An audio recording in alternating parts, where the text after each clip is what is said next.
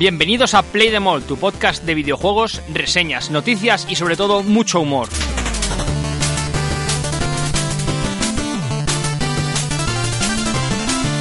Buenos días, buenas tardes, buenas noches. ¿Qué pasa chicos? Pero antes voy a hacer una, una salvedad y es que hoy no está Oscar con nosotros porque ha sido, papá, no, ha sido tío. Ole. Ha sido tío, ayer, ayer fue tío y está de, de baja tanto laboral como de podcast. Así que nada, desde aquí un, un saludo y un abrazo muy fuerte a, a Oscar y a su nuevo sobrino. Y también, Oscar Junior, Osju. Oscar.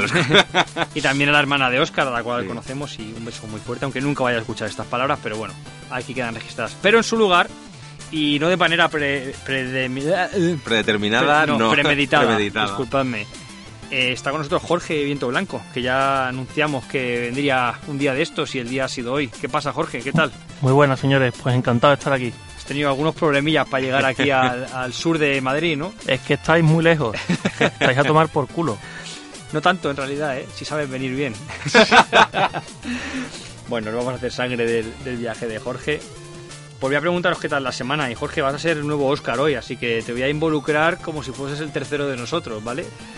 Desde luego, de vinagre vengo bien cargado. O sea que, en ese sentido, Muy bien. ¿Y tú qué tal, Iván?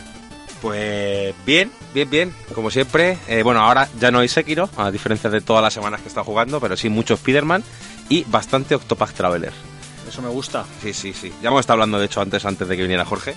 Pero bueno, luego comentaré cositas de, de Octopath y de Spider-Man, que hay trofeo para Spider-Man. Muy bien. Jorge, sé que hoy quizá no ha sido tu mejor día por el curro, pero has podido jugar algo en estos últimos, yo te voy a decir semanas, semanas.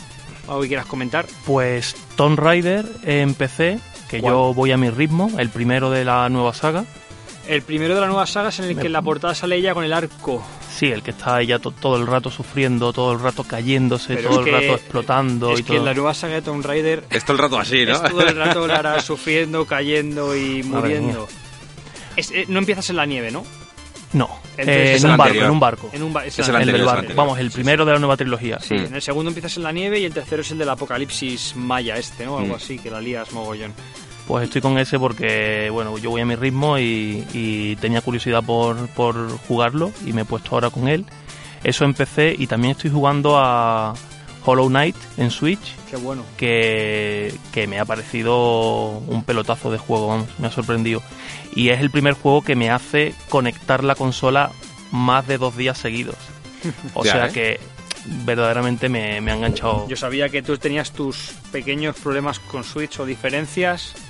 Pese a que aquí la vemos mucho, no acababas de encontrarte a gusto con el catálogo, no acababas de ver quizá ese valor en los juegos que todo el mundo estaba, estaba aclamando, ¿no? Lo que tengo es esencialmente Zelda y es que me resulta a día de hoy un juego tan abrumador y tan inabarcable que para el poquito tiempo que tengo para jugar me cuesta horrores. Y este juego pues es más inmediato, más trepidante, más entretenido y la verdad es que pues me ha enganchado de verdad. Sobre todo que si le dedico media hora, pues en media hora mm, me queda la sensación de que he avanzado, de que he hecho cosas. Cosa que con el Zelda era muy complicado. Of the Wild es media hora es muy poco. Media hora no, te, da, nada. te da para nada. Y como mueras o algo así ya Mm. estás, estás jodido. Bueno, no está mal. La verdad es que Switch en ese aspecto creo que tiene un catálogo bastante majo de indies para echar así un rato. Ahora tienes Cuphead, que está bastante guay. Dentro de nada, Bloodstained. Bloodstained viene ya también. Eh, está Gris, por ejemplo. Tiene juegos por ahí chulos que, que creo que sí que te podrían interesar. Muy bien, yo por mi parte sigo con Sekiro, estoy en el, en el boss final, final, final, boss bueno además. Estoy a punto ya de, de pasármelo. Vamos, estoy a punto me refiero a que ya conozco las mecánicas, ya no llego y recibo hostias por todos lados en, en segundos. Y al final el boss es como la expresión de Sekiro, ¿no? Hecha, hecha mecánica, hecha jefe. O sea, Sí, que recoge hacer- tienes que hacer todo que todo, recoge todo y lo, lo vuelca en un solo jefe para ese gran aprendizaje que en realidad ha sido Sekiro, ¿no? O sea, como que Sekiro es como un tutorial Sí, sí, para sí. ese último gran boss que, que es realmente difícil. Pero bueno, si me paso ese gran jefe, ya formaré parte de esta élite de pro gamers que hay por internet Sí. y que se autoproclaman los verdaderos gamers, ¿no? la gente que juega, la gente que no quiere que rebaje la Mm. dificultad de, los, de los videojuegos. No, en realidad creo que está bien como está y a mí me está gustando. Y he estado jugando a Apex Legends, no preguntéis por qué. He leído una noticia hoy, de hecho, que ha bajado un 70% de los ingresos que estaba recibiendo Apex Legends, porque al parecer no ha gustado mucho. El, hoy que no está Oscar, no lo puedo comentar con él. Pero no está gustando mucho cómo están dirigiendo la cosa. A ver el próximo pase de batalla. Yo de momento el juego lo jugué hace ya un par de meses o tres y está igual que cuando lo dejé. Mm. Hay un personaje más, es verdad, pero vamos, en general y el pase de batalla, pero bueno. Que para unas risas así un ratito online con alguien está bien. De hecho es lo que he hecho, es jugar con alguien conocido, no, Mm. no he jugado con desconocidos porque tampoco le acabo de encontrar yo la gracia a eso. Y Undertale, por cierto. Yo he vuelto a Minecraft. Me lo dijo Oscar el otro día y digo, échame una partida. Y sí, sí. El otro día había un, un chico que lo criticaba un poco, no sé si es amigo tuyo. Mm, No lo yo sé, creo que no. ¿Chargoncillo? Chargoncillo, sí. Lo criticaba. Sí. Bueno, criticaba. No, que no le, que no le mola. No, que no eh, le, no le gustaba sí. y ya Mm. está. Sí, sí, más que criticarlo. No era, Hombre, es un concepto muy especial, ¿eh? No es vaya puta mierda de juego, era en plan, bueno, a mí no me gusta. mí no me gusta, Mi sí. humilde opinión, ¿no? Mm.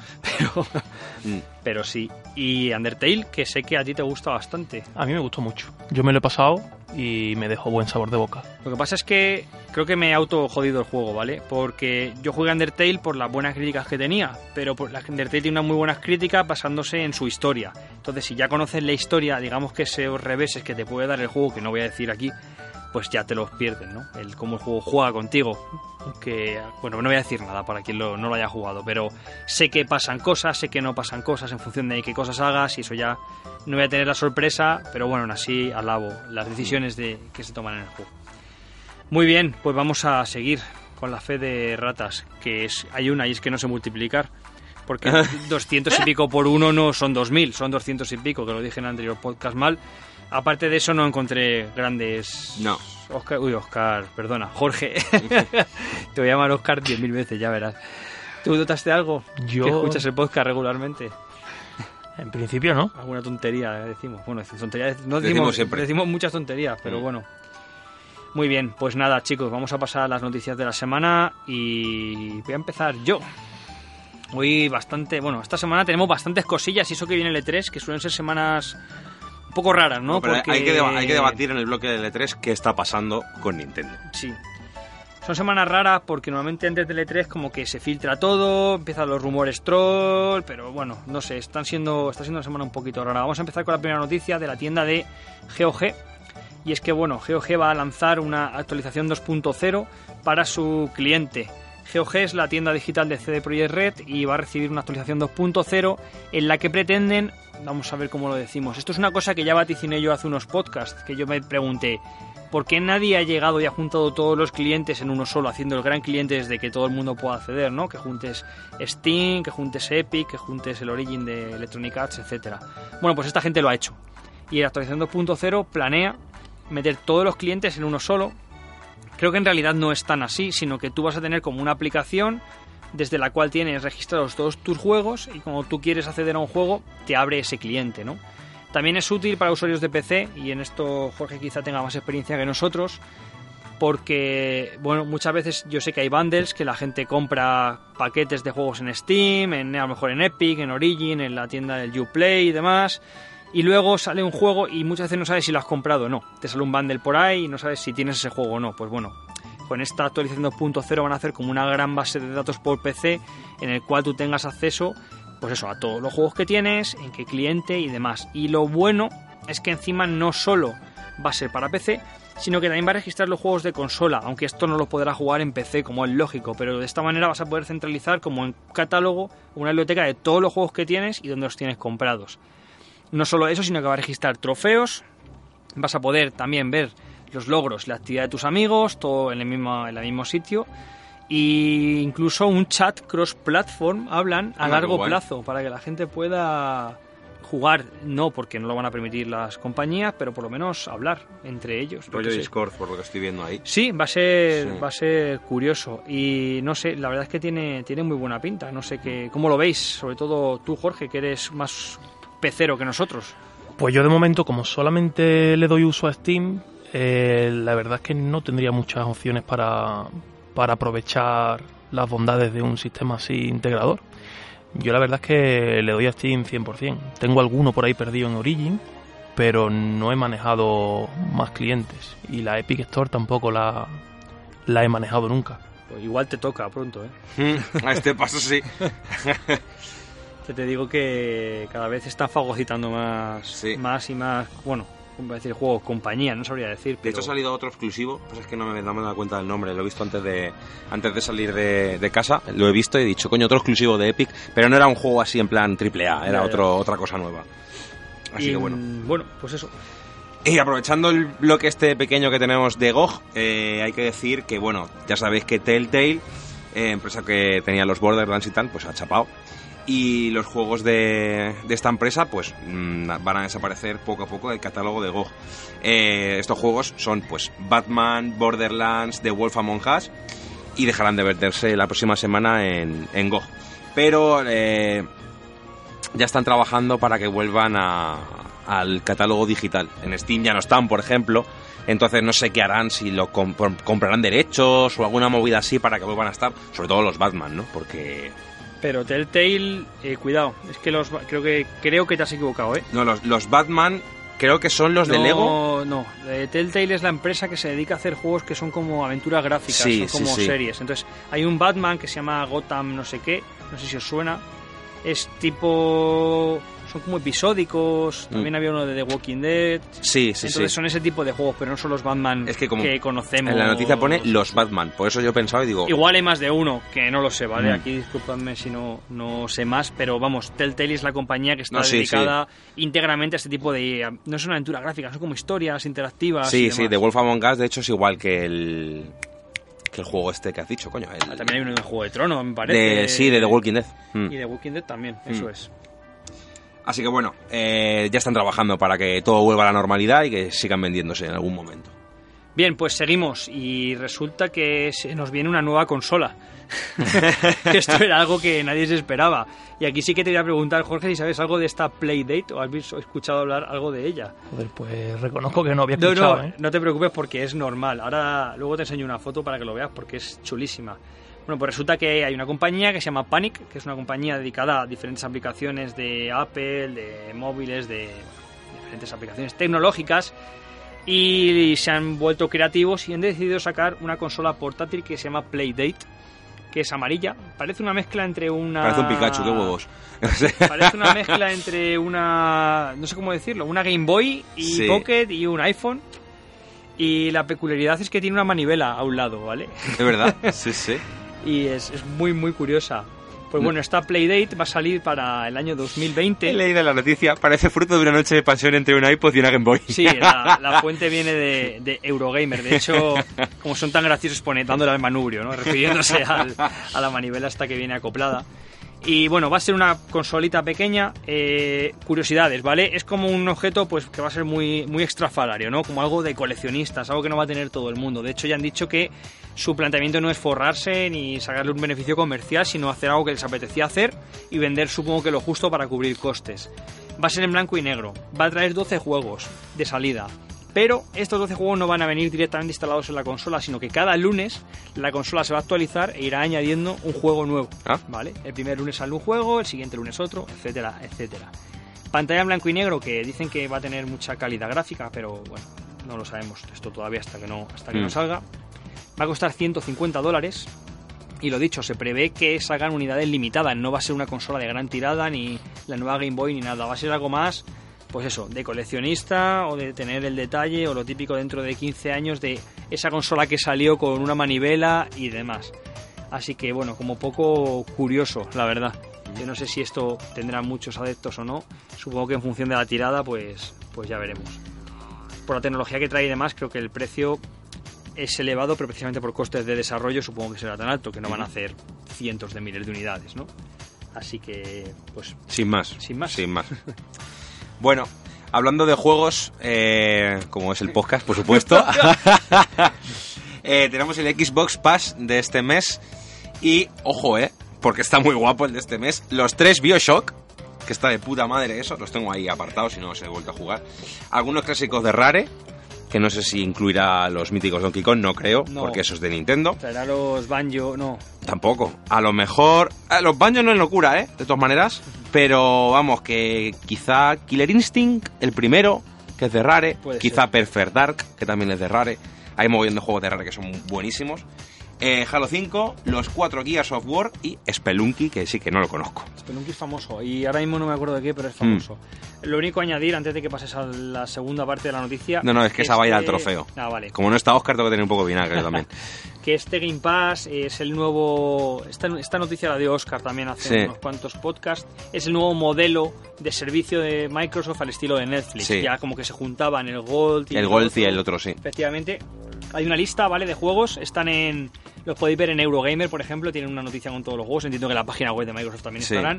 Y la cuota mensual es de 10 euros. La verdad es que es una pasada la cantidad de juegos que hay. O sea, una pasada. Lo dicho, si tenéis Xbox por 10 euros al mes, podéis tener una Buah, fíjate, de juegos. todos los Resident Evil, sin ir más lejos, ¿sabes? eh, bueno, desmesurada. O Sí, no- sí, sí. no- no- A ver, ¿están los últimos ahí? ¿Puede ser? Jueves, eh, añadidos en febrero, baja para abajo. Estos son los que añadidos en enero. Si hay Sí. un montón, Life is Strange, capítulos de. Ah, vale, vale, sí. Hay un montón de Hay juegos. Es que muchísimos juegos, más ¿eh? de. Renta, renta mogollón. Sí, sí. Qué Así guay. que, pues eso. Y seguimos, nos vamos ahora a Japón, porque Square Enix anunció un nuevo Dragon Quest. Todo el mundo estalló hasta que dijeron que de repente que era para móviles. Un clásico en estos días. que corre. Efectivamente. A lo diablo. Jorge, Jorge se ríe. Qué puta lacra, colega. ¿Lo del móvil o lo de Dragon Quest? De los videojuegos para móviles, jugando con los sentimientos del personal, tío. Pero no todo está perdido porque el 11 de junio a las 3 de la mañana habrá una conferencia y ahí sí que dicen que habrá un nuevo anuncio. Aunque no especifican muy bien si es una conferencia para este nuevo anuncio del Dragon Quest de móviles o si será un nuevo Dragon Quest. Habrá que esperar. La cosa es que primero anunciaron, esto yo lo leí en Gematsu, anunciaron que el 10 de junio habría una gran sorpresa para Dragon. Quest 11. Al día siguiente, a los dos días, anunciaron que el 3 de junio iba a salir un juego para móviles de Dragon Quest. Pero se sigue manteniendo esta gran sorpresa, entonces no sabemos qué va a ser. Puede ser un Hmm. Dragon Quest 12, no, lo sé. ¿Tú has jugado a Dragon Quest, eh, Jorge? ¿Qué va, tío? Nunca. A ninguno. A ninguno. Son, a ver, no es tan sencillo, ¿vale? Porque los Dragon Quest, al ser eh, RPGs japoneses, a Europa yo creo que no llegaron hasta entregas avanzadas, rollo hasta el 8 o el 9. Llegaron- Que llegaron para Play, yo creo. Eh, el del tío de la bandana. ¿Cómo se llamaba? El periplo del rey Burujo, el periplo del rey no sé qué, no me acuerdo. No me acuerdo, pero sé que los primeros llegarían para Play y como Final Fantasy llegaron ya a la entrega no sé cuántos. Sí. Luego pasaron a Nintendo algunos, con lo cual al final el más accesible parece que va a ser el 11, que va a salir en mil plataformas. Hmm. Pero bueno. Y bueno, el de móviles se dice que puede ser un remake o un remaster de uno de los antiguos. Así que bueno, vamos a ver qué pasa. Si lo ponen más accesible para todo el mundo, a lo mejor ganan más pelas. Ya veremos qué pasa. El, el 11 es un RPG puro. Sí, duro, sí, sí, o sea, sí. sin- vamos, con todos los clichés, farmeos y demás que os podéis imaginar. Y cosas raras japonesas. Mm. Muy bien, seguimos en Japón, pues. Sí. Creo que has hilado muy bien aquí el guion. Eh, ¿Has visto? Seguimos con este RPG que se nos viene encima de Square Enix llamado Oninaki. Y es que un nuevo tráiler ha, ha revelado los nuevos Demons, que en realidad parece ser que son los con los que vamos a realizar el- la mayor parte del gameplay, o al menos del gameplay de acción. Si ya hablábamos de que Oninaki se basa en una figura de un vigilante que tiene que velar que los muertos no se queden como una especie de purgatorio, porque si la gente está triste, digamos que no consiguen pasar más allá y se convierten en demonios, podemos a llevar estos demons que nos van a ayudar a, a este cometido, ¿no? Hemos visto el tráiler y Iván y yo antes de que, de Mm. que viniese Jorge y la verdad aquí, bueno, off the record lo, lo comentamos, pinta espectacular, la banda sonora pinta genial y el gran, gran, grandísimo pero efectivamente es que... ¿Viene en inglés? Viene en inglés, lo cual es, para, me parece Mm. que es una puta.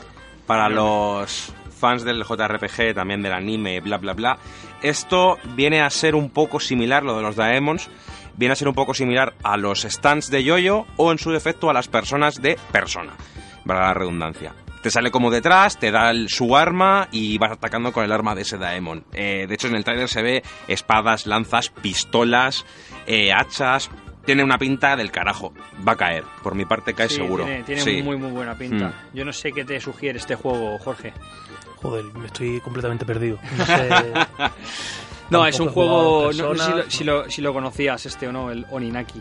Que Que va. a salir ahora. Salió en el Primero. Nintendo Direct. ¿El último Nintendo Direct fue? No me acuerdo. Mm. Lo anunciaron. No, pero solo lo han anunciado una vez. No le han dado mucho bombo. Sí, mm. Y en España menos porque, porque no viene localizado. Que de hecho es curioso porque hemos estado mirando ahora los trailers. Y viene un trailer en francés, un trailer en inglés, otro trailer en alemán, pero en español no, no viene. Sale para PC, así que los modders lo cambiarán en un momento, seguro, vamos. Bueno, pues nada. Mm. Te toca a ti, Dani. Es verdad, si seguimos en Japón, no salimos de allí. Bueno, es la cuna de los videojuegos, Correcto. más o menos normal. Va- tenemos más información sobre, sobre Bloodstained, Ritual of the Night, que va a ser este... ¿Cómo llamarlo? Este Castlevania 2.0, ¿no? Y, y Gabeinia, sí. En realidad es un Castlevania con otro nombre, básicamente. Bueno, pues se ha anunciado que va a llegar un DLC. Y bueno, que van a llegar varios DLCs, tanto de contenido gratuito como de pago. El gracioso o el curioso es el de pago, que va a costar 9,99, que ofrecerá un arma nuevo y la posibilidad de jugar con el director del juego. Algo hicieron similar. eh, El- algo de Platinum. El lo- Platinum lo hicieron, en ¿no? Nier Automata Sí. metieron al CEO de Square Enix y al CEO de. Al, al loco este, ¿cómo se llama? Al Yokotaro. A Yokotaro. Sí. Ah, con la cabezón. Mm. Bueno, parece que a los fans no les ha gustado mucho porque hablaban de que este proyecto, al ser un Kickstarter, eh, iba a tener recompensas exclusivas para los que hubiesen patrocinado el juego, como este tipo de DLC. Ahora parece que no les sienta bien que esté disponible para todo el mundo, pero ellos dicen que hicieron una encuesta. Bueno, da igual, no me voy a enrollar con esto. El caso es que tráiler nuevo, bastante chulo. Por cierto, mención especial a que en el tráiler, el tráiler oficial comienza con imágenes antiguas del juego, como de 2015-2016, y todas las críticas que recibió el juego, y sale el, el director, El Igarashi, Igarashi, como bebiéndose una copa como si fuese sangre, que parece Mm. vino, diciendo, en plan de, vale, os hemos escuchado, vamos a hacerlo bien, y sale el nuevo perfil del juego, ¿no? Bastante, Mm. bastante chulo. Y sale el 18 de junio, así que este seguramente, casi casi seguro que caiga, Sí, ¿no? por parte de. A menos tú y yo, seguro. Mm. Recomendado para Jorge. Si te ha gustado el Hollow Knight, yo creo que. Bueno, que es. A Jorge le vamos a recomendar, sí, vamos a hablar de 10 juegos, vamos a recomendar 13. Sí, seguramente. Yo lo que tengo que hacer es estudiar, macho, que si no la gente va a empezar a preguntar que por qué cojones no habéis traído aquí si no tengo ni puta idea de nada. Por el topic especial de luego. Sí. Sí, sí, eres nuestro especialista Pokémon. Pero que me veo que estoy muy, muy pez. Tengo que estudiar, tengo que estudiar un poquito más. Bueno, hombre, tampoco, joder, esto es para Pa divertirse, sí, ¿no? O sea, quiero decir, siempre. te podemos recomendar el Blastines porque sí que es un juego, pues eso, al ser un tipo Metroidvania de scroll lateral y desplazándote y completando niveles, Mm. como que muy accesible para Switch, con lo cual, pues lo de siempre.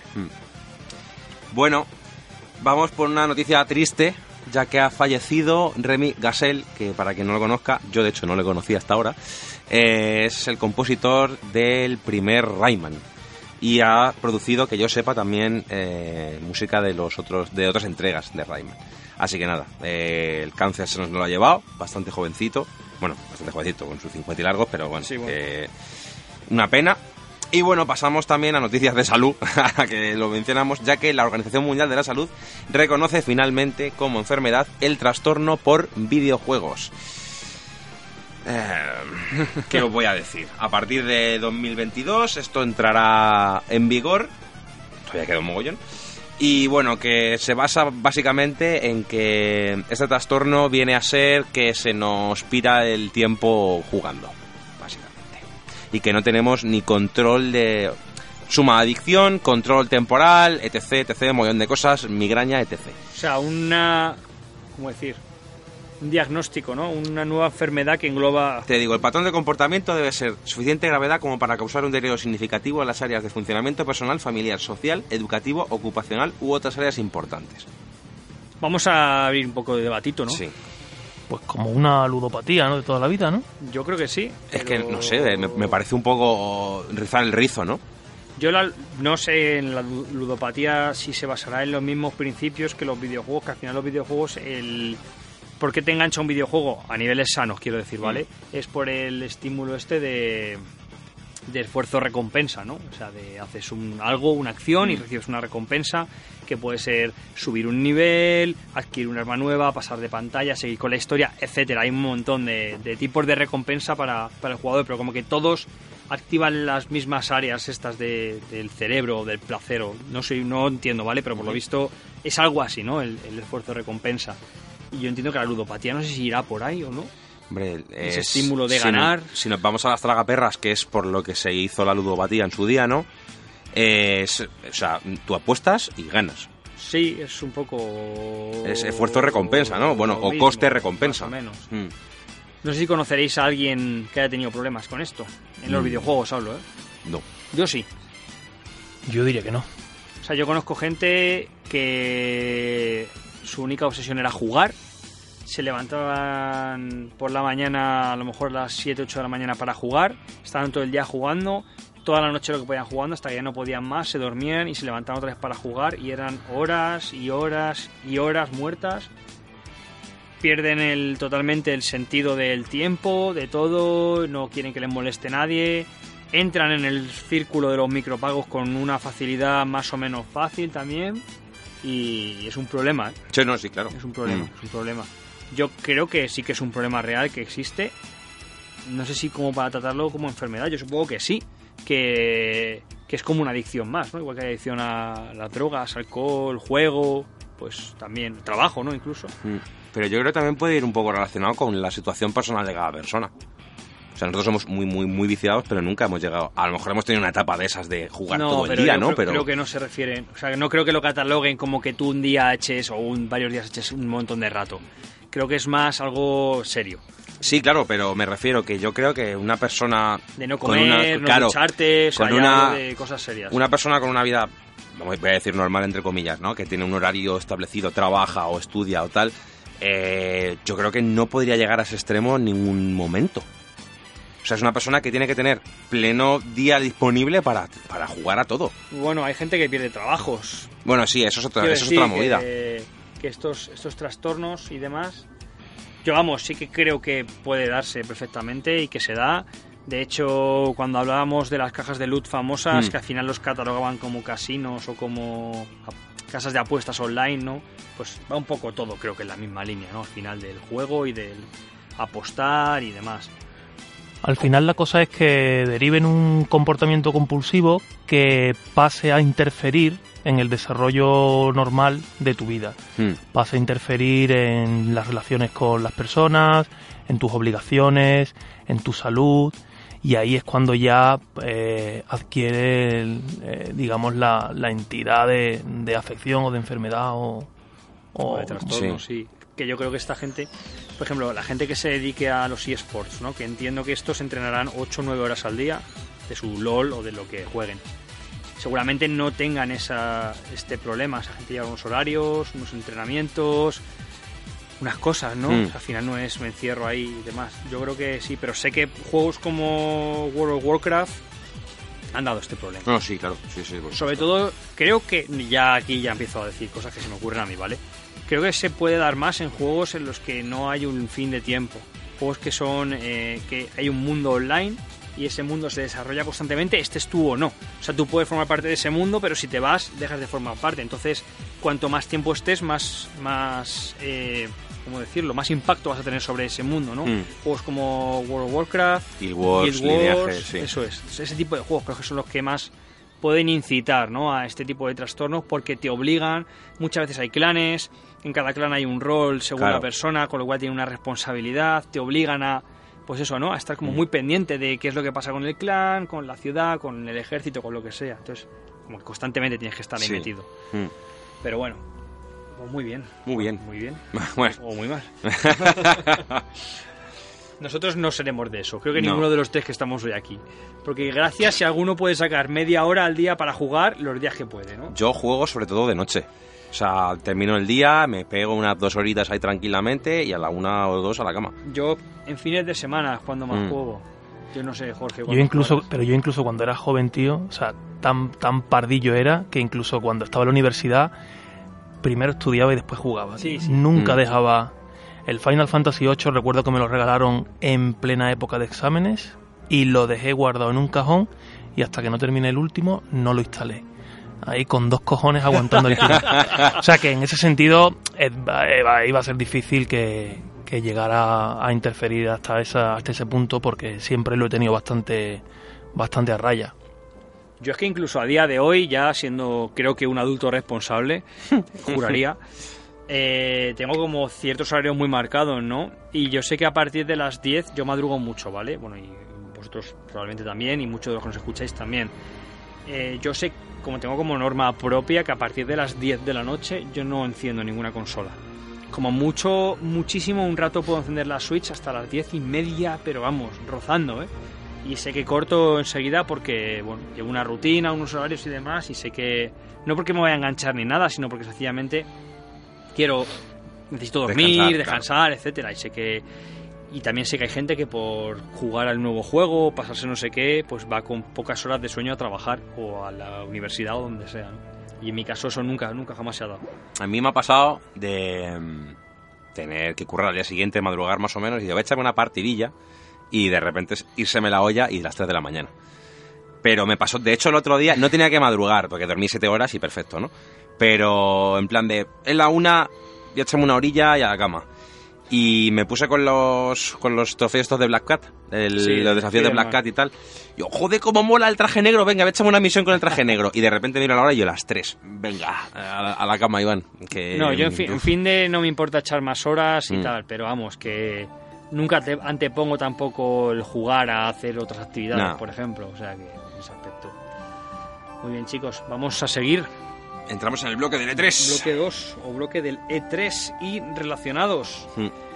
Y efectivamente, y como ya anunciaba al inicio del podcast, pues son semanas de filtraciones más o menos rigurosas. Algunas, como esta que viene a continuación, sí parece que se van a cumplir.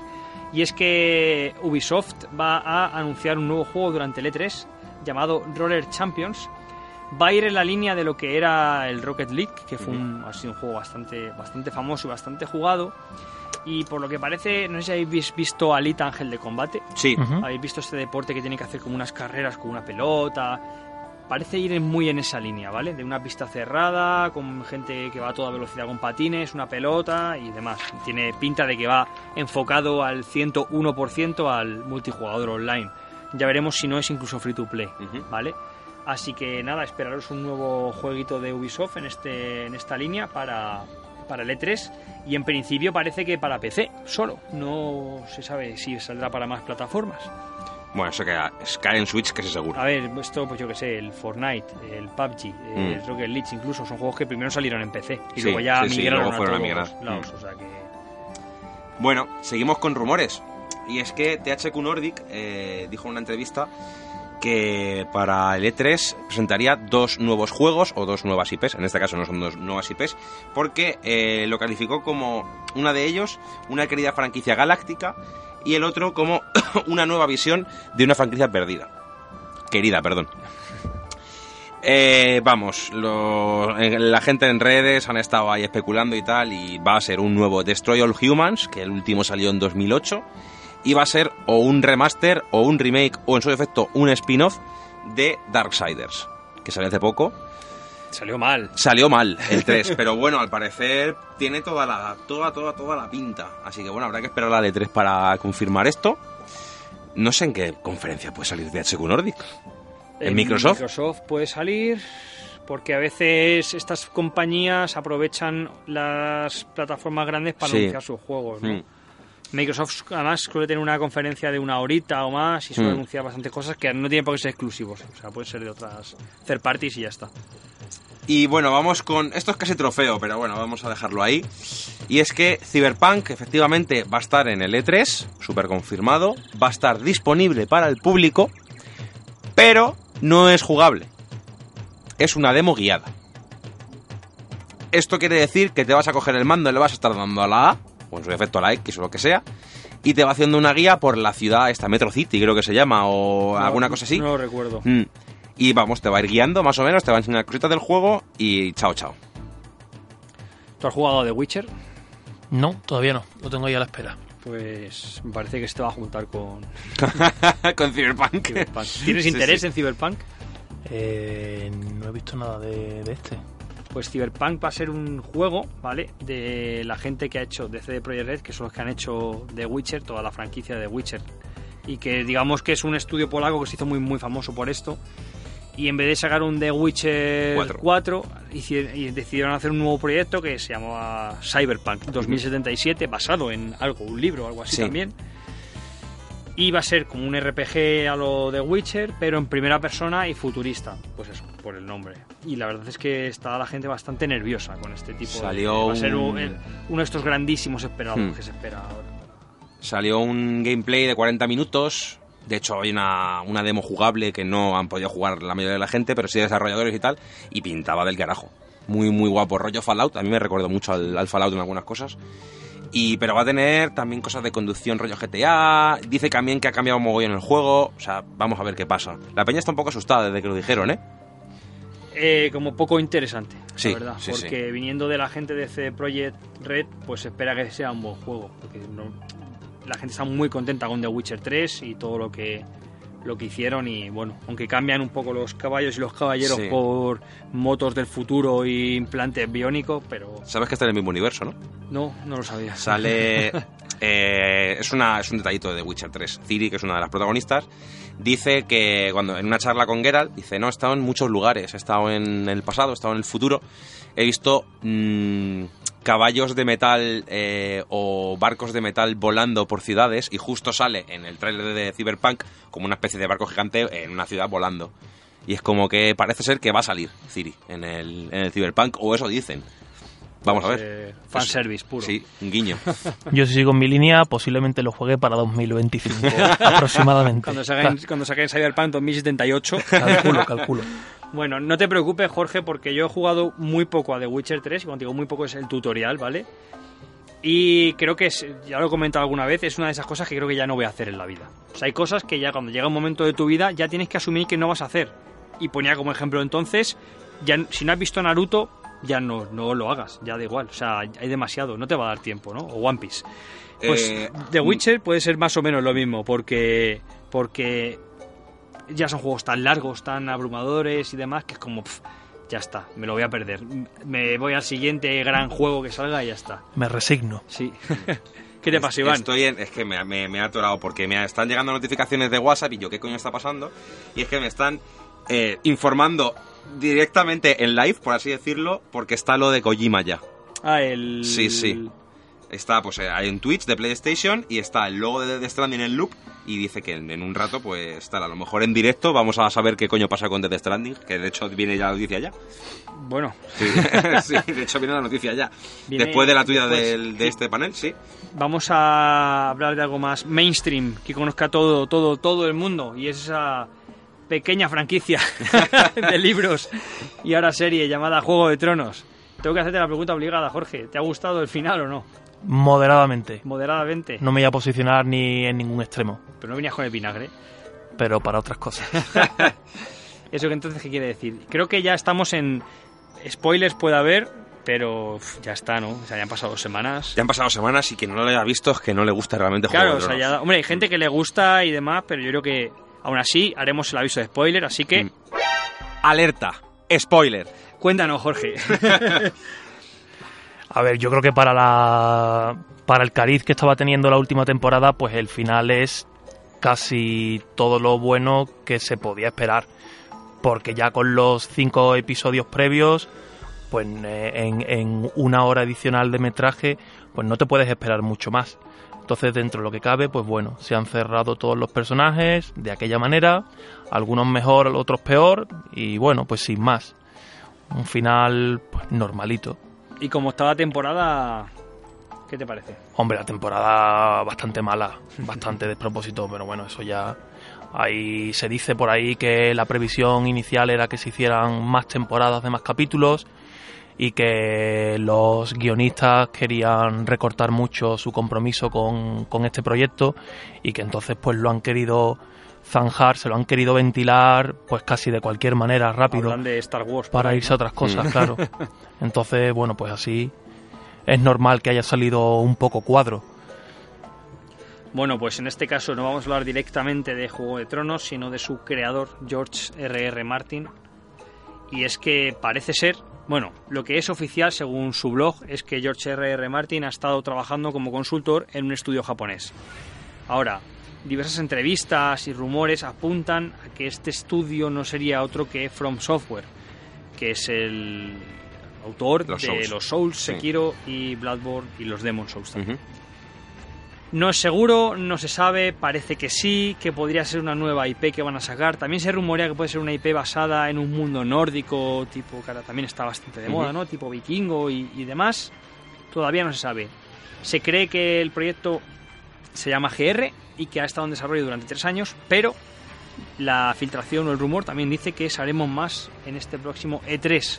Así que un juego de, de Front Software que tiene sus fans esta, esta compañía, ¿no? este estudio, Hmm. entre los cuales me puedo incluir ahora de nuevas, desde que juego Sekiro, pues quizás estaría muy bien, porque puede tener una trama Bastante interesante. bastante George Martiniana, que le puede gustar a bastante gente, con una dificultad y un gameplay acorde a, a los estándares que lleva ofreciendo este estudio durante toda su historia. No, no sé cómo lo veis. O sea, dentro de que los, eh, los Souls, Bloodborne, Sekiro tienen un lore bastante extendido, pero tienes que empaparte mucho, leer mucho, leer las descripciones de los objetos, pim pam pum, pim pam pum. Yo creo que darle un giro un poco más directo, que te metan un poco más de historia en ese sentido. ¿no? En Sekiro ya lo hacen un poco. Sekiro ya es bastante Sí. narrativo en ese aspecto. Pero que sea más rollo narrativo, más rollo God of War, con la dificultad o con el- la jugabilidad de los Souls, o de Sekiro en este caso, eh, podría estar muy guapo, ¿eh? Podría molar mucho, mucho. Yo he descubierto, y voy a salirme un poco del tema, que Mm. Sekiro no es difícil. Sencillamente tienes que aprender a jugarlo. Es lo que dicen de todos los Souls realmente. O sea, no es, no es difícil en sí mismo, sino que quizás los juegos de hoy en día son demasiado fáciles. Es exigente. Yo creo que es exigente. Sí, sí. Mm, O sea, más que difícil. Pero bueno. No sé si has jugado algún Souls, Jorge. Tengo Dark Souls en Switch esperando. Es verdad, es verdad. Aún Estoy no intentando. Uf, tengo que cargarme bien de, de fuerza espiritual para cogerlo porque, porque puede acabar conmigo a estas alturas, con lo que me cuesta. eh, me gustaría probarlo por, por curiosidad, vamos. Y por cultura. Yo he de decir que entré a Dark Souls muy tarde, hace apenas un par de años a lo mejor, y a mí Dark Souls 1 personalmente no me convenció, ¿vale?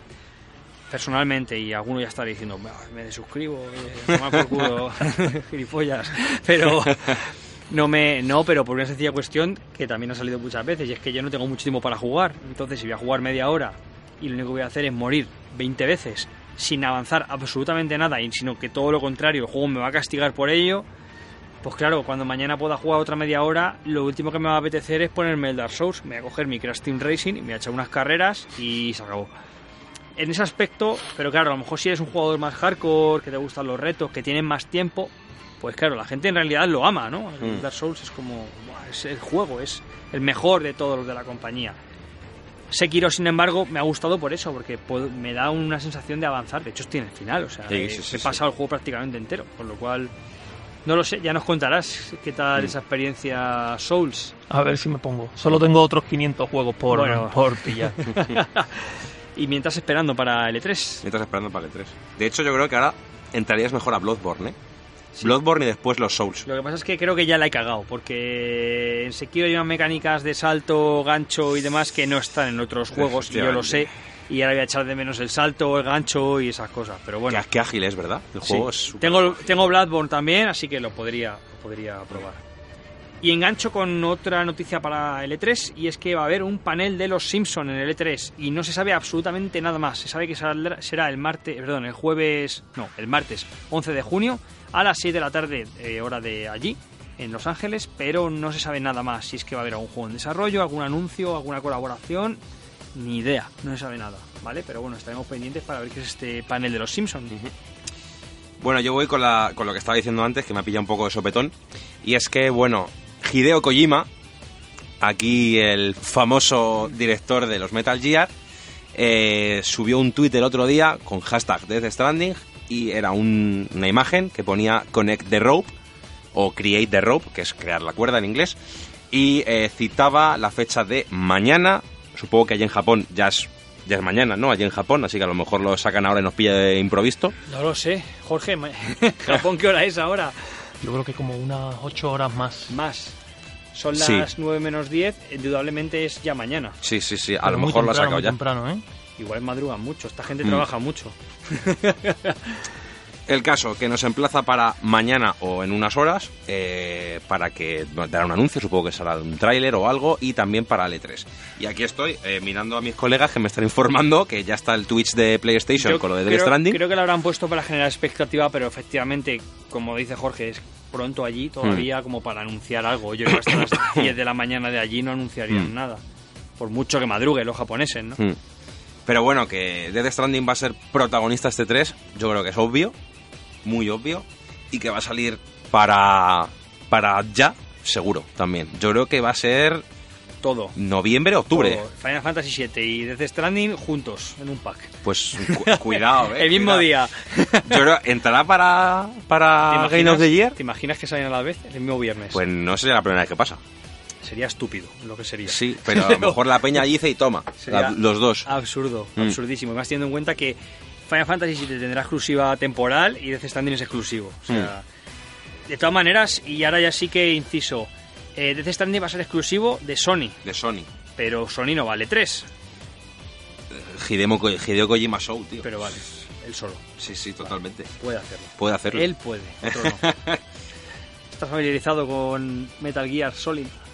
Eh, no pasé del tutorial del 1. Del Y tutorial del está. Y ya. El tutorial del uno es cuando llega, ¿no? El tutorial del uno es meterte en cuando llegas caja con el... Nada, nada. Eh, eh, los, los cinco minutos antes de los créditos iniciales, ahí me mataban siempre y, y nada, y me di por vencido. Es, es- es- es que es difícil, ¿eh? Cuando empiezas Metal Gear y no tienes ni idea de Sí, nada. la verdad es que es un poco... El primer, lo primero, lo que llama el tutorial es cuando llegas con el submarino y estás como en la plataforma subterránea y tienes que Mm. coger el ascensor para subir a la nieve. Sí. Y ahí Me es, pillaban- me es- pillaban es la primera el primer encuentro con el sigilo que tienes en el Mm. juego, que además no tienes armas y lo que tienes que hacer es colarte en el acceso sin que te, sin que te vean, ¿no? Bueno, pues ya creo que te pilla algo tal. Los juegos de sigilo yo ya no, no los toco, o sea, no, no cuento con ellos. Entonces Sekiro tampoco No. te va a gustar mucho. Bueno, he visto speedruns, uno de 22 minutos, de sí, hecho, ayer. Le vi, le vi, pero con bugs, que se mete por las paredes y nada por el aire. El, el que he visto yo, eh, no, pero juega con las hitbox, que flipas. Sí, pero ¿no? que flipas, es, es exagerado. De hecho, hasta se salta al Yobu, tío. Sí, no se lo saltan exactamente, lo que hacen es que le tiran por el barranco. No, este se lo salta. Este eh, llega, hay una especie de torreta. Sí, se sube y cuando sube. pasa al otro lado, Mm. en realidad al otro lado hay un precipicio, entonces cuando él sigue, Hyobu le sigue y se tira por el precipicio. Hostia. Eso es lo que hace. Mm. Hablamos de una fase del juego Sí, para sí, quien sí, no esté familiarizado. Por cierto, las hitbox, que es lo que ha dicho Iván, es un término que se utiliza para que cuando diseñan un videojuego, eh, cuando hacen un personaje o una física, una caja, una roca, algo del juego, la hitbox es el volumen que los diseñadores delimitan que ocupa ese espacio. Por ejemplo, el, caso más clásico en Super Mario, Mario no es un cuadrado, es una figura humanoide, ¿vale? Pero su hitbox sí que es un cuadrado. Entonces por eso a veces parece que te golpean o que a Mario pues, le pueden hacer daño, aunque realmente no le ha llegado a tocar o le ha rozado la gorra o cosas así, ¿vale? Eso es porque la hitbox a lo mejor es o está compuesta, no a lo mejor no es un cuadrado, Son pero está compuesto por varios cuadrados y justo al ser figuras poligonales no representan fielmente al lo que sería el personaje. Esto pasaba más con juegos antiguos donde todo eran polígonos y, y demás. O sea, es decir, aunque tú veas al personaje, su área de acción o su área de repercusión o su volumen, mejor dicho, no tiene por qué ser el propio personaje, sino que puede estar delimitado por Mm. otros polígonos. Bueno, dicho la parrafada de técnica, pasamos al tercer bloque. Y No, no, no. y no, no pasamos No, al tercer pasamos al tercer bloque. Ah, que aquí puede hablar de sobra Jorge. Jorge. Bueno, habla- hablará más la semana que Sí. viene. He anunciado Pokémon Direct para la semana que viene, para exactamente el miércoles 5 de junio a las 3 horario central europeo. O sea que aquí nos pillará a las 3 en punto. En Japón las 11, 10, más o Miércoles menos. que viene hemos quedado, ¿no? Miércoles que viene, Mm. sí. Pero esta noche tenemos eh, conferencia de prensa en la cual no sé muy bien de qué van a hablar, pero esta noche ya va a haber noticias de Pokémon. Mm. Y en el Pokémon Direct hablarán de este nuevo Pokémon Escudo Espada. 15 minutos llenos de esto. No sé. la verdad es que no sé muy bien qué más añadir porque no tenemos nada. La, la movida es qué está haciendo Nintendo. Porque se está quitando dos de sus principales atractivos, básicamente, para el E3, que serían Super Mario Maker. Está bien porque Super Mario Maker sale ya. Pero Pokémon, que podrían darle un buen espacio dentro de la conferencia del E3, te sacan ahora un direct a una semana de 15 minutos a full de información de Pokémon Escudo y Espada. Que seguramente en el E3 tengan un pequeño segmento de 5 minutos para el Pokémon, fijo. Pero ahora es un poco extraño. O van con muchas cosas nuevas al E3 o nos comemos los mocos. que yo creo que va a ser que bueno, vamos a comer los mocos, porque siempre es igual con Nintendo. ¿Tú tienes alguna información nueva o algo? ¿Sabes algo? Simplemente eh, en la entrega anterior, en, en Pokémon Sol y Luna, yo recuerdo que a estas alturas de. O sea, cuando quedaba este tiempo para que saliera, eh, se había soltado mucha más información. Y, y sí que esta nueva entrega eh, yo veo que están siendo como, como mucho más herméticos. Han, dado, realmente han dado muy poca información. Entonces no sé si, si pensar que, que tienen bastante información para dar y que lo van a dar en esas dos grandes dosis, primero en el Direct y luego en el E3, o sencillamente por algún motivo que desconozco lo soltarán en el Direct y a lo mejor en el E3 pues Alguna pincelada. prefieren eh, volcarse en otras franquicias. Pero sí que es verdad que para el tiempo que queda para el lanzamiento sí que hay muy poca información. El año pasado lo que pasó fue que se centraron en Smash Bros. en Mm. el E3 y fueron 45 minutos Sí, largos de Smash sí. Bros. insufribles, infames, que no merecía a nadie pasar por aquello. Luego a posteriori entendimos todos por qué, pero de verdad, o sea, espero que no hagan nada parecido. Espero que no lo hagan porque es lo que estoy viendo con Animal Crossing. Porque te juro que me pego un tiro. te lo puede ser, juro, puede tío. ser duro. Puede ser muy duro. Smash O sea- Bros. puede ser una franquicia que lo merezca, pero Animal Crossing no creo, ¿no? No da, mucho, no da para mucho eso. fan, ¿eh? Pero mucho más de lo que yo pensaba.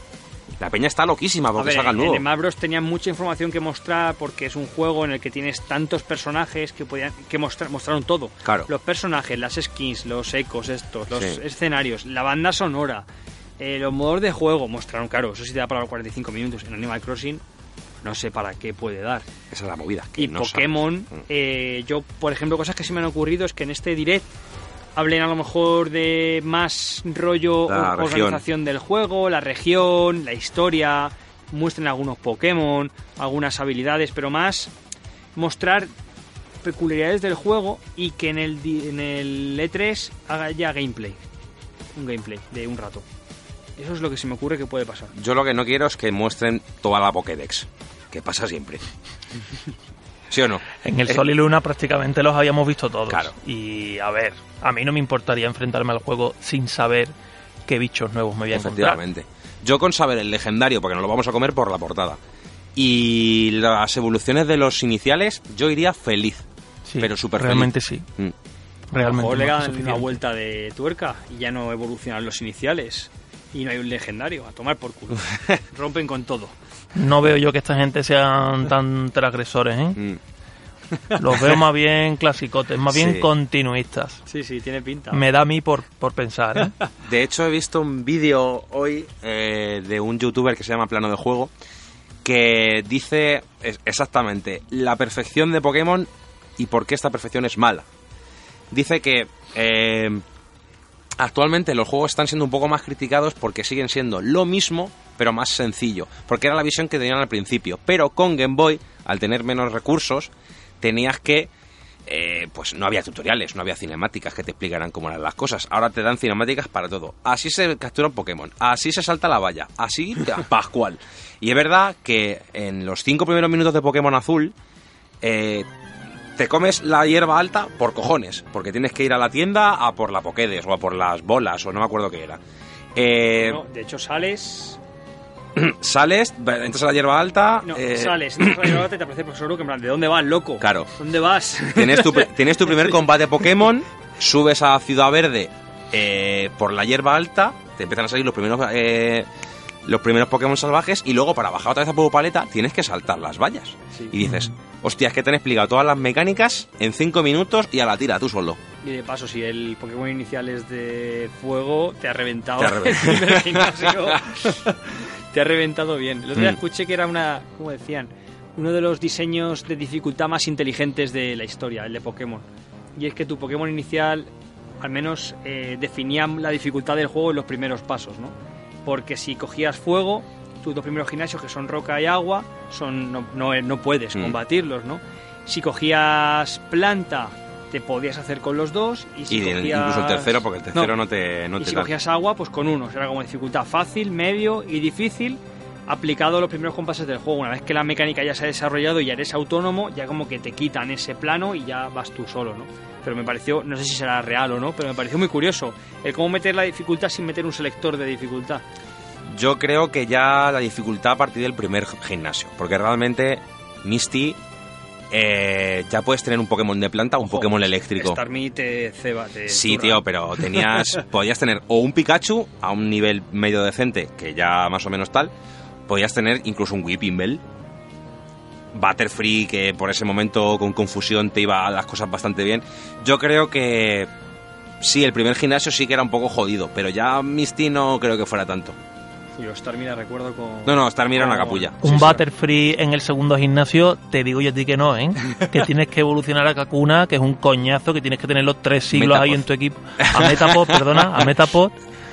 Que tienes que tenerlo en tu equipo ahí un siglo, cambiándolo para que Verdad. coja experiencia Mm. y eso tardas medio juego, vamos. Sí, sí, sí, es verdad. Yo... Joder, parezco la voz de Boyeta. me acuerdo que me dejaron el rojo antes de tener yo el azul y lo devolví cuando ya me compraron el azul, me lo regalaron. Y me acuerdo que llegué, pues eso, me cogí a Charmander y fui a tope, a tope de todo y claro, y me pasé Brock con no poca dificultad, pero cuando llegué a Misty, es que Starmie no me lo podía pasar, no me lo podía pasar. Y ya luego cambié y ya todo bien. Hmm. Pero bueno, joder, somos mayores, ¿eh? Somos mayores, macho. Sobre todo yo, que vosotros no. Bueno, pues vamos a pasar al tercer bloque. Tengo una, una noticia de última hora, A antes ver, de nada. ¿Qué ha pasado? Y es que Konami anuncia los juegos de Contra Anniversary Collection para PlayStation 4, Xbox One, PC y Nintendo Switch. Este verano la colección llegará a 20 pavos. Bueno, pues... Te digo, anuncios más eh, sagas como Castlevania en sus mejores arcades y Contra. Sí, un... Eso lo vi yo anoche cuando puse la Switch, que me salió el titular. 1, 2, 3, 4, 5, 6, 7, 8, 9, 10 juegos de Contra, ojo, ¿eh? Está, está bien. Pero sí que creo es. que solo está el 4. O sea, de los buenos, buenos, creo que solo el 4. Ujú. El 2 ni está. Todos los demás son como de Game Boy, de Nintendo. Son, digamos, más desfasados que el 4. El 4 Sí, sí. es el más avanzado que hay. Yo estaba pensando en el Symphony of the Night y no viene en la Ah, colección. pero estás hablando de Castlevania ahora. Sí. Ay, me equivoco entonces. No, no, es que sí, sí, va en la línea, pero no. Eh, Konami ha sacado como diferentes colecciones. Una es la de Castlevania, que es la que dices tú, que no viene el Symphony of the Night, que fue el de Play 1. Y Van está hablando de los juegos de Contra. Sí, Ah, vale, Contra vale, que vale. ya- vale. ya ha salido lo de Castlevania, Pero que sí. son de la misma compañía, es un, un formato similar, similar.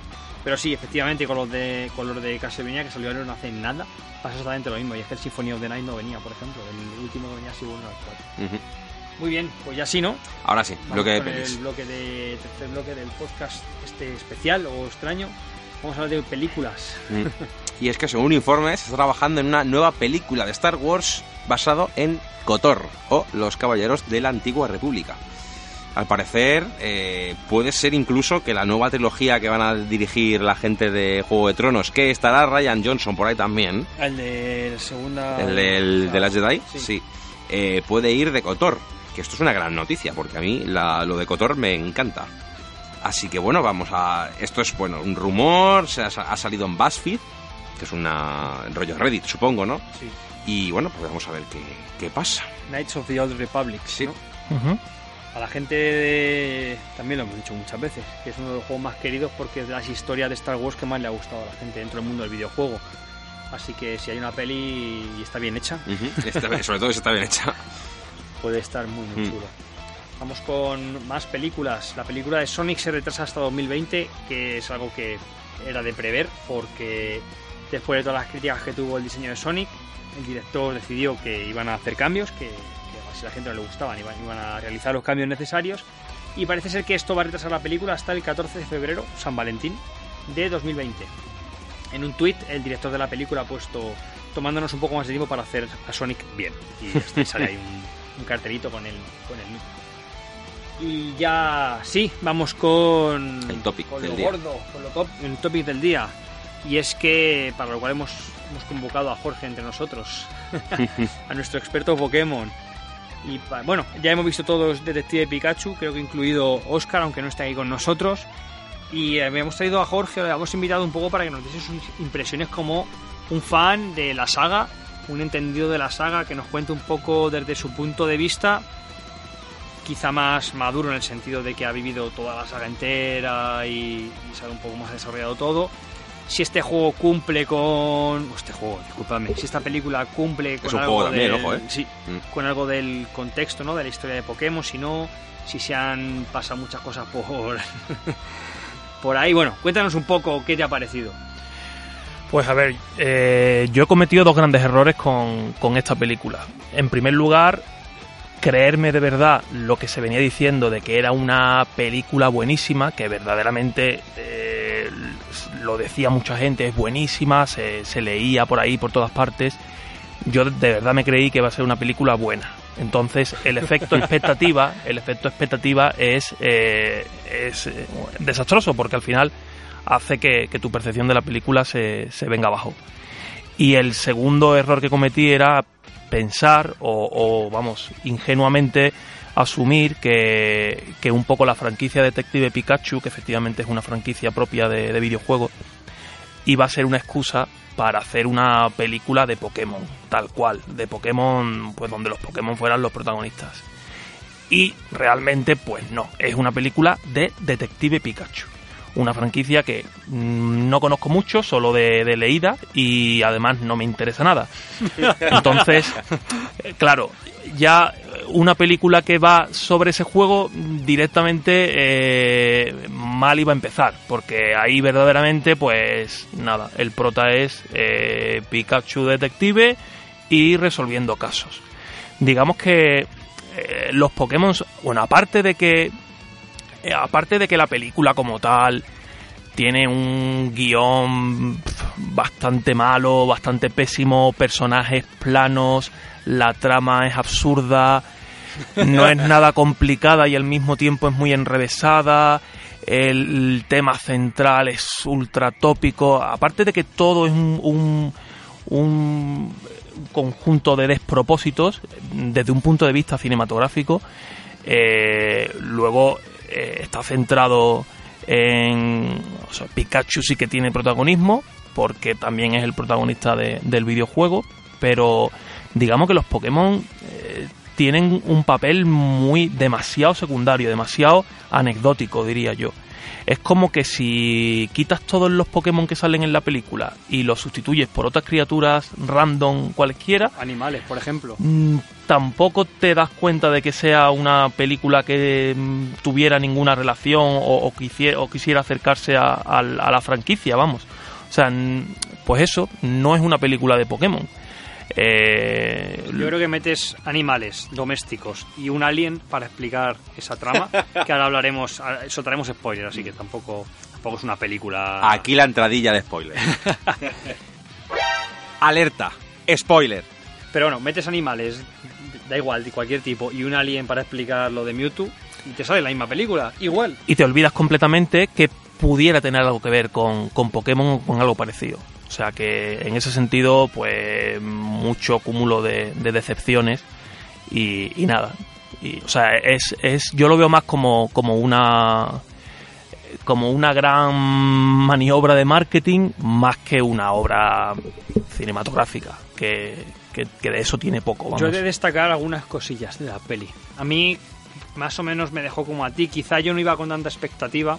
De hecho, iba con una expectativa muy baja porque a mí Pikachu nunca ha sido un personaje que me haya encantado, ¿no? Particularmente.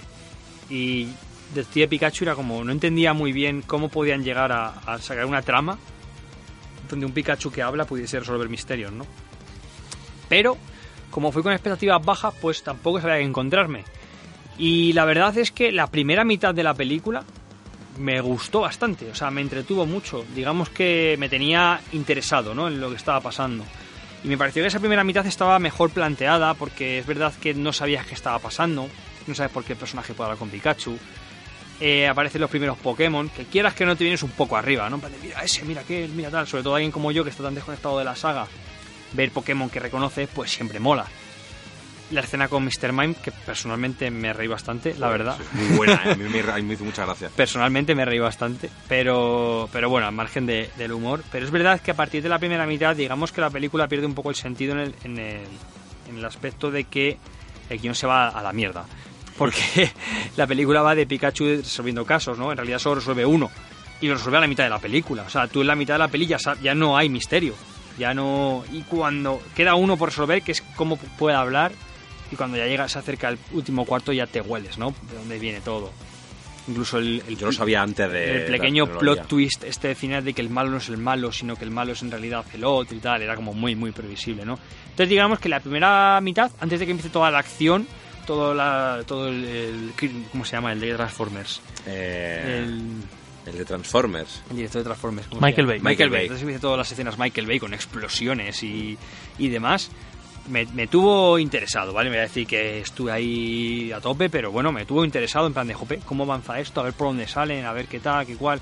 Pero es verdad que a partir ya de que llegan como al laboratorio este, y ahí dije, Madre mía el se laboratorio. me, se me Madre mía el ahí se laboratorio. me cayó bastante la peli. Ya luego, cuando empiezan a salir los ninjas y esto, ya ahí. Uf, ¿Qué estoy viendo?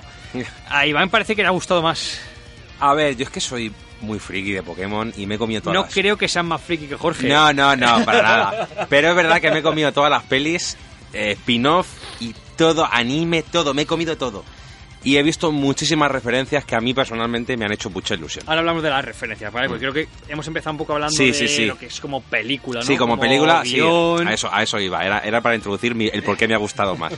Como película, es un 5, no tiene más. Coge el, el guion del primer Detective Pikachu añadiéndole un par de cosas. El giro de guion al final, ¿Tú has jugado al Detective Pikachu? no, pero me lo he visto. Vale. No, no, pero curiosidad. Sí, sí, sí.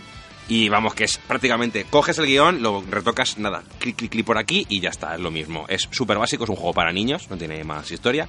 Y yo creo que la peli también está enfocada un poco al público más infantil. Ves a los Pokémon, también está para la gente que somos nostálgicos, que queremos ver a los Pokémon ahí en plan bien. Están bastante bien hechos, salvo un Machamp que parece cortado con papel. Y, ya está. Me la he visto dos veces porque la segunda me tocó en un cumple y yo, bueno, pues me la vi otra vez. Y me gustó un poco más porque me iba fijando más en gilipolleces y ver más Pokémon, que me pareció que solo había visto Arcanizers, Sneasels y Ipoms. Pero bueno, al final es verdad que hay un poquito más. Y yo iba sin expectativas. Yo iba, digo, voy a ver a Pikachu. Y en lo que me dieron y yo salí contento. Yo ni siquiera iba a ver a Ryan Reynolds, o sea que fíjate lo que iba a ver yo. bueno, vamos a, a seguir un poco. ¿Qué te han parecido? Vamos a ir como por pasos, ¿no? Mm. El diseño de personajes. Hombre, Más bien. que de personajes de los Pokémon, ¿no? Mm. Y si crees que realmente captan su esencia. Evidentemente el diseño de los Pokémon sí es muy llamativo y esa es la gran fiesta de fuegos artificiales que ofrece eh, la película. Prácticamente es una, o sea, te quedas como la película te emborracha visualmente eh, a base de estímulos por todas partes, Pokémon brillantes con diseños muy llamativos, están muy bien adaptados y, en ese sentido sí es muy llamativo. Eh, ahí la verdad es que mm, no podría ponerle pega. Sí, el tema de que algunos Pokémon que no te imaginas, pues resulta que tienen pelos, otros tendrían que tener plumas y en realidad de plumas, en, en vez de plumas tienen pelos o yo qué sé, son ya detalles sin importancia. El diseño en sí yo creo que es bastante impecable. ¿Cuál es el que más te ha convencido? Hombre, yo ¿El que creo que, la yo creo que Pikachu, Pikachu por muy Bueno, mal que te a- caiga, margen de Pikachu, que probablemente es donde más esfuerzos han centrado Mm. para hacerlo muy bien. pues Psyduck supongo que es el segundo que tiene más protagonismo y yo creo que es el que más entusiasmo le han puesto, me imagino, y además el que más se ve, el que más se luce. Mm. Eh, Bulbasaur también está muy bien. Hace un perrito. Sí, cierto. perro. Eh, leí que los diseñadores, vamos, los que habían hecho al, a los Pokémon, habían estudiado como animales para asemejar su comportamiento al de animales reales y que habían estudiado eh, pues, bueno, pues un conjunto de perros, ¿no? Mm. A ver cómo se comportaban en familia y tal para hacer a los Bulbasaur. A mí uno de los que más me gustó, no por el diseño, sino porque me sorprendió fue Yarados. No me esperaba O sea, ver qué un guapo, Yarados ¿eh? en la Mm. película. La sea, escena, sí, la sí, escena es graciosa, a mí me hizo mucha gracia. Esa escena se puede- Mm. doblada por... ¿Por qué un Porque Unam, sí. Mm. ¿Qué Unam? Y. Hermoti, sí, Sí, sí. ellos dos eh, Sí, doblan sí. dos personajes de esa escena. fíjate, o sea, sabía que doblaban a alguien, fui a verla, no me di cuenta y después ya me enteré de a quién doblaban y dije, joder, si es que lo vi ayer, tío. No me había dado cuenta en el cine de que era El DJ, yo creo.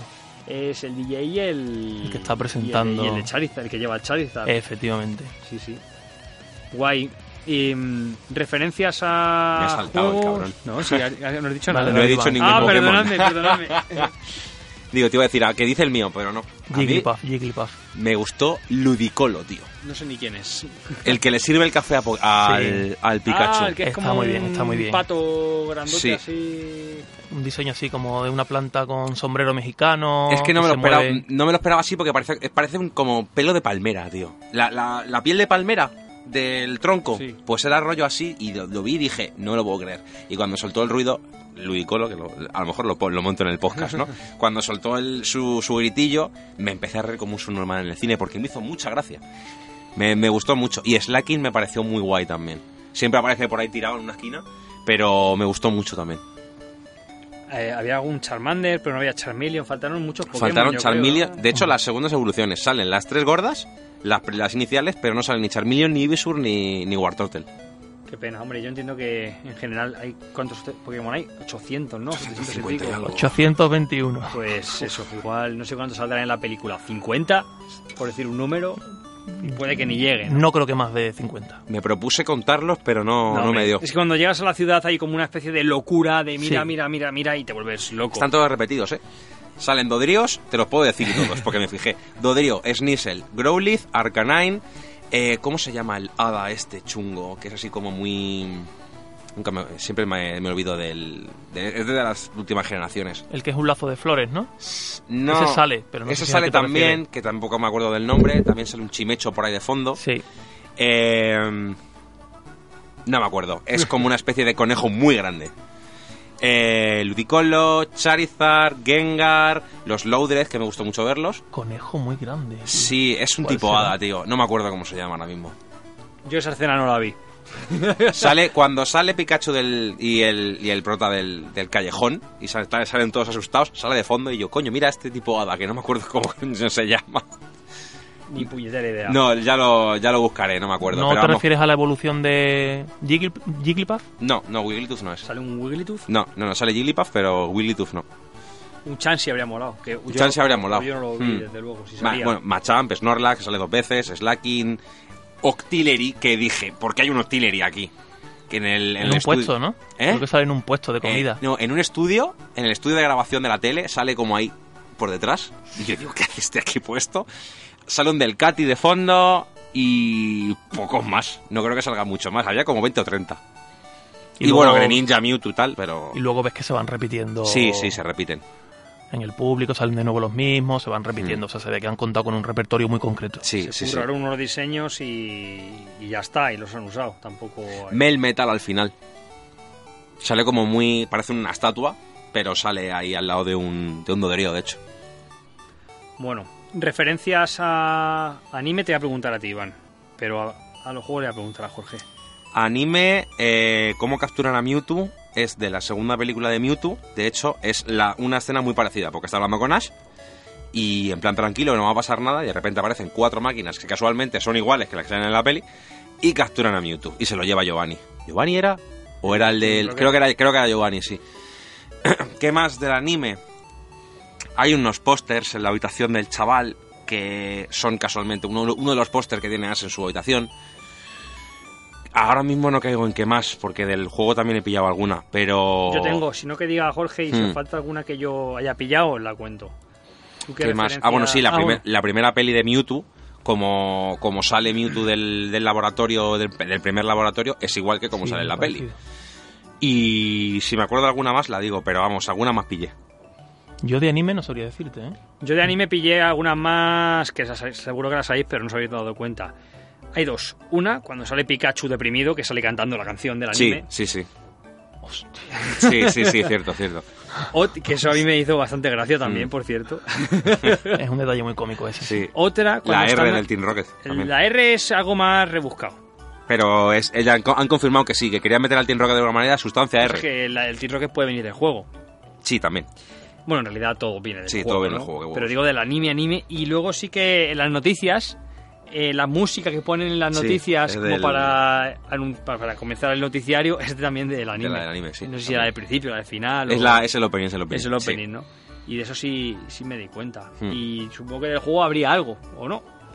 A ver, del juego del, del juego Detective Pikachu no puedo decirte No, porque hablo no lo he de lo jugado. que sería, vamos a decir, el lore Que es- Pokémon videojueguil. sí me consta que es muy fiel al juego de Detective Pikachu. Sí, es, Pero eh, claro, casi igual. es tal cual, leído. misma línea, el bueno, Pikachu parlanchín, Mm. el protagonista que se entiende con él, al principio no sabes por qué, todo eso es del, del juego. Mm, con respecto a la saga principal, muy poquito. Yo creo que metieron la escena del Gyarados, así una especie de combate Pokémon un poco por, por compromiso, porque dijeran, mira, esto es un combate Pokémon. Y ahí y, y además dura muy poquillo, con lo cual tampoco, tampoco lo explotan.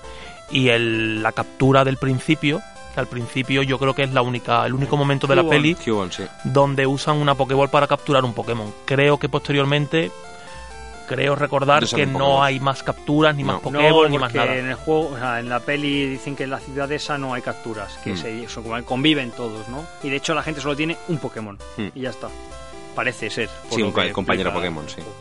Con Yo lo cual hay un poco las Vi referencias. una referencia más, que es cuando Pikachu algo le pasa, no me acuerdo qué, y dice por Arceus, o, o Arceus mío, o algo así. Me Sí. decir, oh Dios mío. Eh, oh Dios mío o Arceus mío, sí, es hizo, algo de me eso. hizo gracia. Mm. Chorrada, pero... El dios Pokémon, sí. Sí, yo tengo más. De hecho, eh, hay un homenaje a Rojo Así al cuando principio. al principio sale un personaje eh, asiático que va con la ropa de rojo, muy similares. Se la gorra, la coge. Eso y- es, la, la coge, se la pone De así. hecho, se cree ¿no? que es Ash Ketchum, porque de hecho hace como hacía en el anime, cuando Ash va a coger un Pokémon se gira la gorra. Sí, O cuando va Mm. a lanzar un Pokémon gira la gorra de, de- de posición y es Mm. la misma posición que hace este entrenador que sale al principio de la Eso peli, es. que supone que ha llegado a la liga Pokémon y ha ganado a todo el mundo. Mm. Otro de los, de los guiños al anime que me está acordando es cuando a Pikachu le pegan el pedazo en, la, en el pecho Sí. Eh, y se lo lleva el chaval a que lo curen y tal. Es como cuando Pikachu se debilita en el- los primeros capítulos del anime. El primero. El primero, de hecho, que se lo lleva a Ash, que está muy preocupado, pim pam. De hecho, bici, que se matan ahí por es. una Mm. por un se despeñan y está Mm. lloviendo y la hostia, sí, sí. Y ahora iba a decir algo más, pero se me ha pirado. Se me ha pirado la olla. Bueno, Bueno, Mm. sin más, eh, ¿creéis que habrá secuela o alguna cosa más? dicen que ha vendido muy bien y que tienen algo para la secuela. Así que bueno. Por el beneficio que ha debido generar, supongo que sí, que se seguirá explotando. No sé de qué manera, ni por dónde querrán tirar, pero, pero sí. Además, pierden el personaje de Ryan Reynolds por propio guion. Salvo que por conveniencia del guion vuelva a pasar lo mismo, pero sería un poco raro. Pues tal y como se la juegan los guionistas hoy día, no me extrañaría que se lo sacaran de la manga, ¿eh? Perfectamente. Mm. Yo he pillado, ahora, antes de, de nada, ataques Pokémon que no, no dicen es- exactamente qué están haciendo. Pero, por ejemplo, cuando los iPhones se vuelven locos, eh, hacen puño acero, no puño acero, no puño meteoro, creo. Se le pone, o cola cero. ¿Cola- ¿Era cola cero en el Cola ataque? férrea será, ¿no? Cola férrea, perdón, sí. Justo todos los iPhone eh, se le pone la cola de color plateado y empiezan a dar hostias intentando pillar al Pikachu y al otro. Y digo, mira. Y así con alguna cosilla más, bueno, lanzallamas, que es súper obvio, ¿no? Pistola agua y tal, pero Impact Trueno, que es el que no puede hacer Pikachu porque le está mirando todo el mundo, ¿no? Ese, efectivamente, eso es. Placaje eléctrico y tal. Ah, sí, placas eléctricas. Otra referencia al anime es cuando Pikachu se monta en el Pidgeot, que debería ser un Pidgeotto, pero bueno, que es la primera de las cosas que salen en el opening de Pokémon. Es verdad, También. es verdad. Madre mía, qué Sí. fino ha hilado. Sí, sí. este Iván. Qué fino ha hilado. Es que me, la segunda fue para pillar cosas. en plan de a ver, a ver qué voy cogiendo. Y de hecho me divertí mucho viendo, intentando ver las cosas, a ver, sacándole las castañas del fuego y tal. Así que guay. A mí, pues eso, sin más, entretenida, pero Entretenida, Mm. pero bueno, yo entiendo que a un gran fan como tú quizá le haya decepcionado un poco o bastante en el sentido de, pues eso, ¿no? De ver una peli bastante insulsa.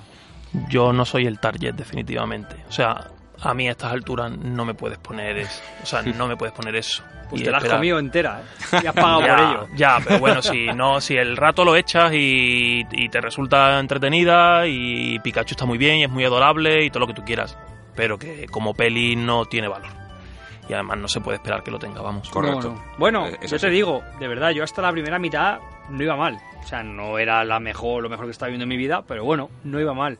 Pero es verdad que la segunda mitad me pareció aburrida, Sí, es la no. palabra. Es aburrida, me estaba aburriendo en plan de... pff, es que ya no lo mismo Pokémon, tal, pero no me incentivaba a saber qué pasaba, ¿no? Y eso sí que lo noté bastante. Si en la segunda mitad, que ya tienes todo el tema, toda la ambientación introducida, si en la segunda mitad no consigues subir el interés, es muy mala señal.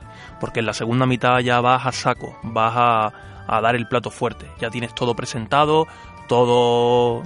Y, y aquí ocurre lo contrario, en la segunda mitad es un desmadre. Y luego lo decías tú, los personajes. Pikachu sí que sobresale bastante, evidentemente. También por quién está detrás. Aunque la vimos en castellano, no entiendo todos.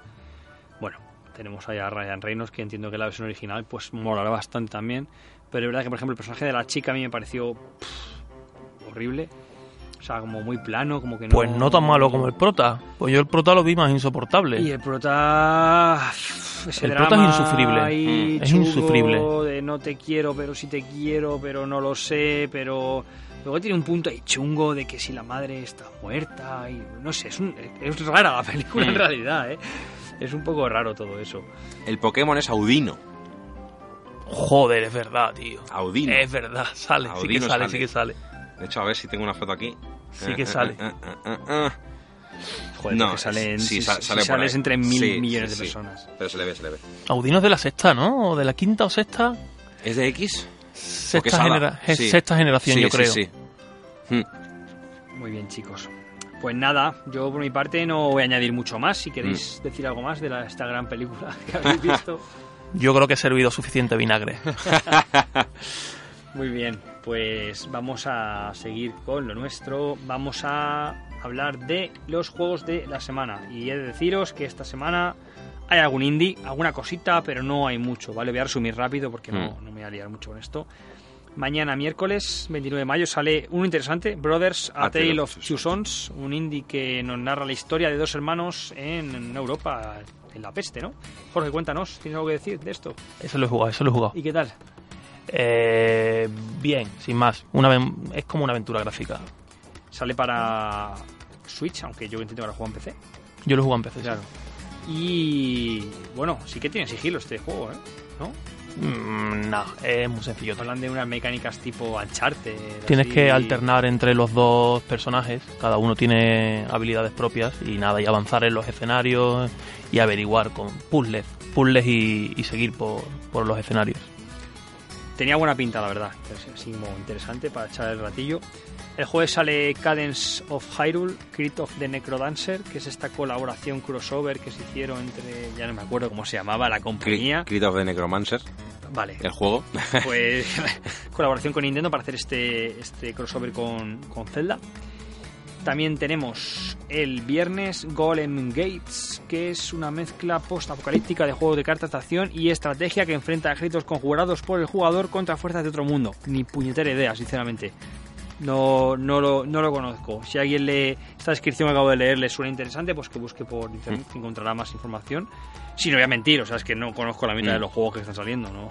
es decir, sí, sí, tiene una pinta buenísima.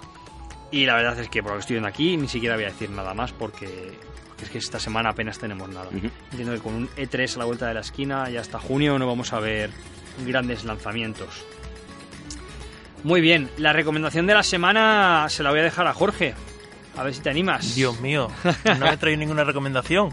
Bueno, si se te ocurre algo, si no tiramos nosotros de, de histórico, algún canal de YouTube, algún creador de contenido, algún Instagramer, alguna web, blog, algo que te resulte, te parezca interesante que debamos compartir con la audiencia. Pues así relacionado con el mundo de los videojuegos me temo que no, ¿eh? Solo os escucho a vosotros. Vale, vale. Bueno, pues, joder, gracias, ¿no? Un halago. Sí. Iván, Te toca a ti, que ya la semana pasada fui yo. pues nada, la semana que viene traeré dos, porque no he pensado en ninguna. Vale, pues lo digo yo. Eh, pues a colación de lo que he dicho antes, ¿no? Plano de juego, pues voy a recomendar a Plano de juego. Es un eh, youtuber, es un creador de contenido que hace análisis de juegos desde un punto de vista de un desarrollador de videojuegos. Te explica el principio de los juegos, por qué está hecho de esta manera y por qué esta mecánica te lo explica así, te lo explica tal. Eh, analiza el juego desde un punto interno hasta un punto externo para con la audiencia. Así que mola mucho porque te enteras de cosas que no te darías cuenta si no te las cuenta alguien que esté metido dentro de un desarrollo de un videojuego. Mola mucho, es un tío muy guay. Y explica muy bien, por cierto, para tontos, que Me- eso me- mola mucho. ah, sí, importante. Es importante. Para nosotros. Efectivamente. A mí me ha salido recomendado alguna vez. Mm. eh, sí que lo he visto, ¿eh? Puede que haya visto hasta algún vídeo suyo Seguramente. y no, no, Mm. no sepa ahora mismo reconocerlo. Genial. Pues vamos a ir terminando con la vitrina de los trofeos. La verdad es que esta semana yo no tengo mucha, muchos trofeos. Jorge, ¿has pensado tú algo? Yo daría el trofeo Insecto a Hollow Knight porque es un juego que me ha enganchado totalmente y no, no me pasa frecuentemente. La última vez ya se lo di a otro juego que también me tenía súper enganchado, El Pilas o... que fue Pillars of Eternity 2 y pues eso, para mí los trofeos pues un poco sinónimo de juegos que, que me han calado bien y que me, y que me tienen enganchado y que de verdad me, me incitan a, a encender la consola. ¿Crees que irás a por la segunda parte barra DLC este que van a sacar? Sin duda. Le- Hornet, ¿no? Se llama. Desde que supe que... Sí, y además eh, voy viendo un poco por dónde van a ir los tiros cuando, con lo que estoy jugando. Y sí, sabiendo que viene segunda parte de camino, le tengo muchas ganas. Pues muy bien. Otro, ahora que has dicho lo del Hollow Knight, otro que te podría gustar, creo, es Dead Cells. Eh, sí, Tiene una pinta así como parecidilla. tengo entendido que va un poco por, por el mismo por el mismo palo. Digamos que hay como una tríada ahí que son Shovel Knight, Hollow Knight y Dead Cells, que en general mueven al mismo público y gustaron, han gustado mucho, mucho, mucho. ¿Sabéis que Hollow Knight está en el universo de God of War? No. Pues ya lo sabéis. ¿Sí? Eh, no sé si es Shovel Knight o Hollow Knight ahora mismo, este, me, estoy en duda. Pero eh, no sé si es en un crossover, alguna movida así, sale Kratos como un jefe y se pegan los dos. Qué fuerte. Sí, sí. Bueno, igual es un gag y ya está, ¿no? No, no, está confirmado. Por el Cory Barlog. O Ba- Barlog, perdón. Barlog, Que Barlog. nunca me sale, nunca me sale. Pero con Hollow Knight no tiene mucho que ver, ¿no? A lo mejor con Shovel Puede Knight... Puede ser que sea el Shovel Knight, porque me equivoco entre los dos. Así que lo buscaré. En para uno eres un caballero con una pala y en el otro eres un caballero con una cabeza ahí blanca. Es un insecto con- un insecto, Mm. ¿no? que utiliza su aguijón para, a modo de espada. Mm. Seguramente sea Shovel Knight. Pero bueno, un Knight. Seguro que había un Knight. ahí. caballero. Guay, pues venga, empieza tú. Pues yo tengo un trofeo que a mí es que tampoco me moleste mucho, pero tenía que sacarlo a relucir. Sí, pasa es que llegas como con unos pocos meses de... Sí, pero bueno, eh, el caso, como yo voy a mi rollo también, y es que cuando vas por las calles de Nueva York en el Spider-Man, eh, a veces pues te van diciendo cosas los NPCs de la ciudad y tal, y oyes uno en español, en plan de, ¡Hey, Spidey, mira la cámara! o alguna cosa así, de repente oyes de fondo, ¡Hey, Spidey, look at the camera! Y es como, ¿por qué hay NPCs en español y por qué hay NPCs en inglés? Porque es una ciudad cosmopolita, tío. Puede Y ser que sean ahí- mexicanos y otros sean, eh, pues que no sepan hablar en español. Es una posibilidad. A mí me, me hace gracia más que molesta. Sí, es verdad que en el doblaje del juego, que está muy bien doblado, Sí, por cierto, sí, sí. pero es verdad que en algunos NPCs o se les olvidó o algo pasó, pero entre el bullicio de la gente, hoy es gente que habla en inglés y Mm. de repente es gracioso, como poco. Bien, yo voy con el trofeo Fallout de la semana, que alguien tenía que traerlo. Yo traigo el trofeo eh, Ubisoft, así Bueno. que estamos ahí con en el honor a vinagre, Oscar, no voy a ser tan agresivo como él, pero sí que es un poco, un poco grave, ¿vale? Y es que se ha confirmado que Mario Maker 2 no va a permitir la jugabilidad online entre amigos. Es decir, tú puedes jugar online, pero no puedes emparejarte o hacer un matchmaking online con tus amigos para jugar Mario Maker 2, para estos niveles en cooperativo, como sea. Solamente podrás jugar en cooperativo, en local o compartiendo máquina. Que no Me que parece bien. Que no está mal, pero es como que sí, pero yo creo que en este sentido, yo sé que tú eres más old school como yo, Iván, y es en plan no, no, si quieres jugar con tu colega, en tu casa, nada de por internet, que eso es de modernos. Está bien, ¿vale? Pero entiendo que lo que tienes que hacer siempre es dar más posibilidades, no quitar, O sea, sí, quiero sí. decir, está bien, está bien que incentives el juego local, a mí me parece guay porque el contacto humano es muy importante, pero pero no restrinjas eh, si alguien quiere jugar online, ¿no? Además que creo que no creo, mejor dicho, no creo que sea algo muy muy complicado de introducir o de implementar, pero bueno, han decidido que no y me parecía que eso estaba un poco feo Mm. los tiempos en los que vivimos, por lo menos. Bueno, mi trofeo Ubisoft o trofeo Fallout 2 en honor a Oscar es eh, para Ubisoft, como he dicho antes, porque a un, genio, o no sé quién ha sido, eh, ha puesto en la tienda de Ubisoft una imagen que ponía Ubisoft Pass. Esto lo pillaron la gente de rápido, aunque esto se borró más o menos con, con celeridad, pero eh, ya básicamente han desvelado que Ubisoft está preparando un pase de temporada o un pase a secas, como está haciendo todas las compañías, para juegos de Ubisoft. Macho, ten cuidado. Por favor, si, qui- si quieres reservar el arma para el E3, que seguramente es lo que quieren hacer, la acabas de cagar. Bueno, en- es que es. No sé quién llega virgen al E3, ¿eh? Ya, pero hostia, esto es que lo han hecho ellos que mismos, Es imposible, o sea. se filtra todo, todo, todo, todo. Es un asco, además, porque a mí. O sea, si ya el E3 está perdiendo interés porque ya se está yendo todo el mundo, si encima ya filtras todo, es ¿para qué voy a ver nada? Si es que ya me lo estáis contando por adelantado. Yo tengo más hype por verlo, más, o sea, sé lo que me van a dar, pero quiero verlo. O sea, por ejemplo, sé que me van a dar Final Fantasy VII, pero quiero verlo. Hombre, a ver, sí, ahí sí, vale. Pero Sé, que me van a dar Death Stranding, quiero verlo también. O sea, esa es la movida. Bueno, ¿algún deseo para el E E3? eh, que muestren algo verdaderamente revolucionario para Pokémon. Por lo menos para tener un poco más de ganas a que llegue la fecha y pillármelo. De momento no. Porque de momento lo Tampoco. único que hay eh, es casi nada. Entonces eh, entiendo que es la, la gran baza para que, que verdaderamente aumente el hype de forma eh, con, con motivo, vamos. Voy a hacer una pregunta un poco sangrante. Si Pokémon te decepciona venderás la Switch, porque no tendrás No, hombre, para- no, hombre, no, porque ya para entonces, no, porque de aquí a entonces ya eh, habré acumulado otros muchos juegos y tendré otros muchos motivos para, para tenerla. El Hollow Knight ha sido una, agrade- una agradable sorpresa. Tengo también el Octopath esperándome, Es verdad. que también me lo regalaron. Entonces, bueno, pues no me va a faltar material. El Octopath decías que te da un poco de pereza por el Bravely Default, que no te acabo de gustar. Sé que iban a Sí. jugar los dos, él te podrá Este- decir... estoy, igual que, estoy igual que él. Pero es verdad que he empezado mejor con Octopath. O sea, el inicio de Bravely me fue un poco lento, luego me enganchó y luego me fue la curva de dificultad es que me, me- me mató. O sea, Yo los JRPGs con cuidado me gustan, pero no dejo de ser occidental, con lo Mm. cual tranquilamente. Y Octopath ya sabéis que soy súper fan. Sí, sí, o sea, lo que llevo de Octopath, la verdad es que estoy muy contento. Pero es que Bravely a mí lo que me mató es lo que he dicho antes, la curva de dificultad. Es que era exagerada. Llegabas a una zona nueva que en teoría debes ir bien, tirando a que te cuesten un poquito algunos, algunos monstruos de campo. Pero es que llegabas a los monstruos de campo y te violaban, tío. No era normal.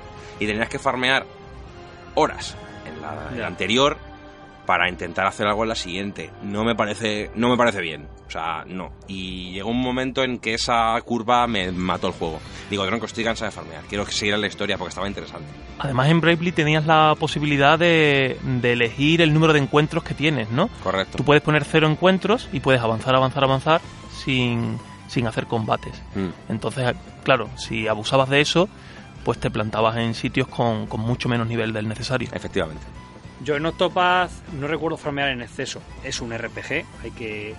Pero el farmeo clásico puede ser en ir de una ciudad a otra, pues todo este. Este, digamos, terreno salvaje que te ofrece unos monstruos y las mazmorras que haya, pues yo hacía las cosas y con eso iba subiendo de nivel y ya está. No, no hice un gran farmeo tampoco. O sea, no os penséis que, desde luego, yo le he echado como 60 horas, pero no ha habido de estar ahí horas muertas, dando vueltas. Muy bien, chicos, ¿algún trofeo más? No. Pues genial. Pues ¿Tú, ¿Tú deseos de 3 qué? Yo ay, no he dicho nada. No has dicho nada. Mm. Yo también los tengo ahí. Voy acelerado pensado. hoy, eh. Venga, venga, Sí. fuera, venga, vamos, vamos. eh, Siguiente Sí. topic, no sé qué. Pues si os soy sincero, no espero nada. Y aún así me decepcionarán. No, no, no. pero que no espero nada, la verdad. ¿Ni porque Final Fantasy VII? Estoy cansado de esperar. Estoy muy cansado de Ya está esperar. ahí, Dani. Ya, Ya, no- queda poco, hombre. Estoy muy cansado. Estoy muy cansado. O sea, Está indignado. Está indignado, tío. sí, sí. Estaba Esto es como mismo. cuando te gusta una chica o un chico y estás ahí esperando y no, y no, y no, y al final dices, mira, que te den por culo ya, ya no vengas. Ya me da igual, ¿sabes? Me da igual, ya, me- es que me da igual. Y entonces estoy un poco así, en plan de... pff, me apetece muchísimo. Pero es como que la, sensa- la sensación ya de espera me ha agotado y ya es como que ya, mira, que salga, como tenga que salir, que salga y ya está. Pero si ahora llega el E3 y me dicen coming soon y no dicen nada más, pues que os den por culo ya. O sea, ya sagadlo cuando queráis y ya está. Si es que no... Se supone que darán fecha Sí. Los definitiva para la primera parte. decían que iba a haber fecha, que iba a haber demo jugable después del E3, dicen los rumores. Demo jugable de descargártela. Mm. Como hicieron con, con Final Fantasy XV. Pero Final Fantasy XV también se, luego se tiraron como un año largo haciendo cosas, ¿eh? O sea que No sé, y dicen que seguro, seguro, seguro, seguro sale en Play 4. Pero como Play 5 va a ser retrocompatible, tampoco es un gran avance. Es decir, puedes sacarlo para Play 4, que mañana salga Play 5 y te valga para las dos consolas, ¿no? Luego sacar un parche de algún tipo de historia y, y ya está. Tengo ganas de ver qué hace Nintendo, por ejemplo. Tengo ilusión porque saquen alguna IP nueva, o, o no nueva, mejor dicho, que renueven alguna IP, ¿no? Que saquen algún Donkey Kong, algo así, algo que no, no me espere.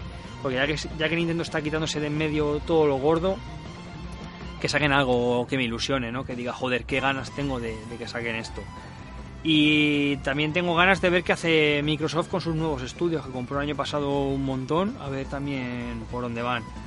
Pero ya os digo, al final la compañía que más me tira, o las compañías que más me tiran son Nintendo y Sony, pero porque son las dos que manejo. Y de Sony ya lo que hay, lo que hay, lo que se espera, lo que se espera, y encima lo que se espera no tiene nada fecha de salida. Y de Nintendo estamos un poco casi las mismas. O sea que es, lo, es un detective Pikachu. Voy a ver qué me ofrecen y ya está. Y a ver si la segunda mitad esta vez merece la pena. Básicamente. Yo, yo voy. Todos los años voy igual. Llevo así cinco años. Pero esta vez, creo que esta vez sí que va a pasar. Que va a haber un nuevo Golden Sun. Porque renovaron la IP el año pasado a finales de año. Decían que era para. Para los personajes para del el Smash. eh, Bueno, yo tengo fe en que eso pase. Y que Bueno, me- esperaos que en el Nintendo Direct no saquen el nuevo luchador de Smash Bros. y nos jodan todo. Y se tiren 20 minutos de Nintendo Direct con el nuevo luchador que vaya a salir en la va, siguiente temporada. va a pasar, va a pasar, seguro. Pues espérate, que no salga Cuphead o algún idiota de estos y ya está. Bueno, sí, yo tengo asumido que 10 minutos o 7 o 8 van a ser para Smash con el nuevo personaje. O con todos los personajes. Ya. Y también tengo... Se me ha pirado. Te juro que lo tenía en la mente.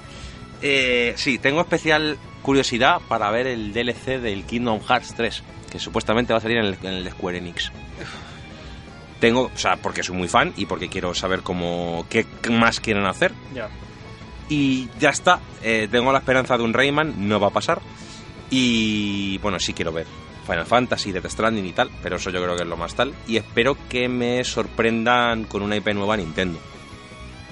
remake de Golden Sun, o sea, de los que ya existen, ¿lo ves probable? Sí, Porque también sería muy buena noticia, ¿eh? Un remake para poderlo jugar en las consolas actuales. estaría muy guapo. No sé si entro en el debate con el Final Fantasy VII.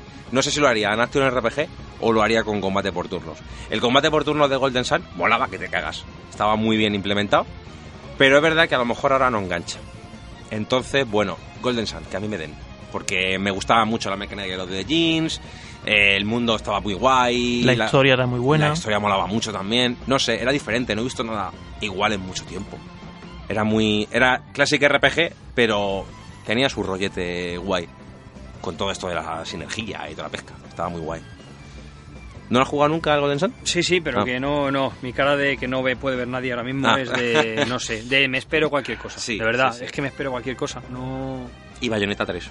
A ver si dicen eso, algo. eso no lo vas a ver. Espero que Yo verlo, creo, pero- creo que no lo vas a ver.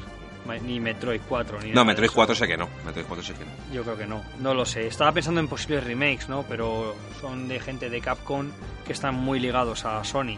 Sony no está, no creo que vayan a anunciar, por ejemplo, un remake de Resident Evil 3 o un remake de Dino Crisis. Eso, espératelo para un State of Play Pero o para el pronto, ¿no? PlayStation este. Más que pronto, que no es el sitio. Creo que eso lo anunciaría Sony. Aunque no sea un exclusivo de Sony, porque ya las licencias ya se acaban y las pueden comprar otras compañías y demás. Pero sí que como es algo muy ligado a la compañía, entiendo que, que lo anunciaría Sony. en Un State of Play, por ejemplo, o algo así. O en el PlayStation Experience. Entonces no puedo esperar ningún gran remake de juegos de antaño de cuando solo había Nintendo y PlayStation. Porque no había nada más entonces. Entonces ya os digo que no, no sé.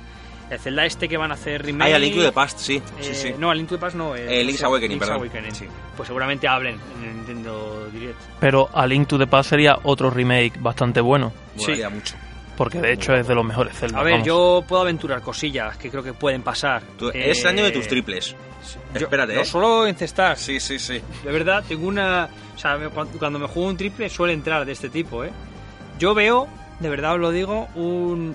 No va a ser un medio triple, un Ocarina of Time barra Majora's Mask para Switch.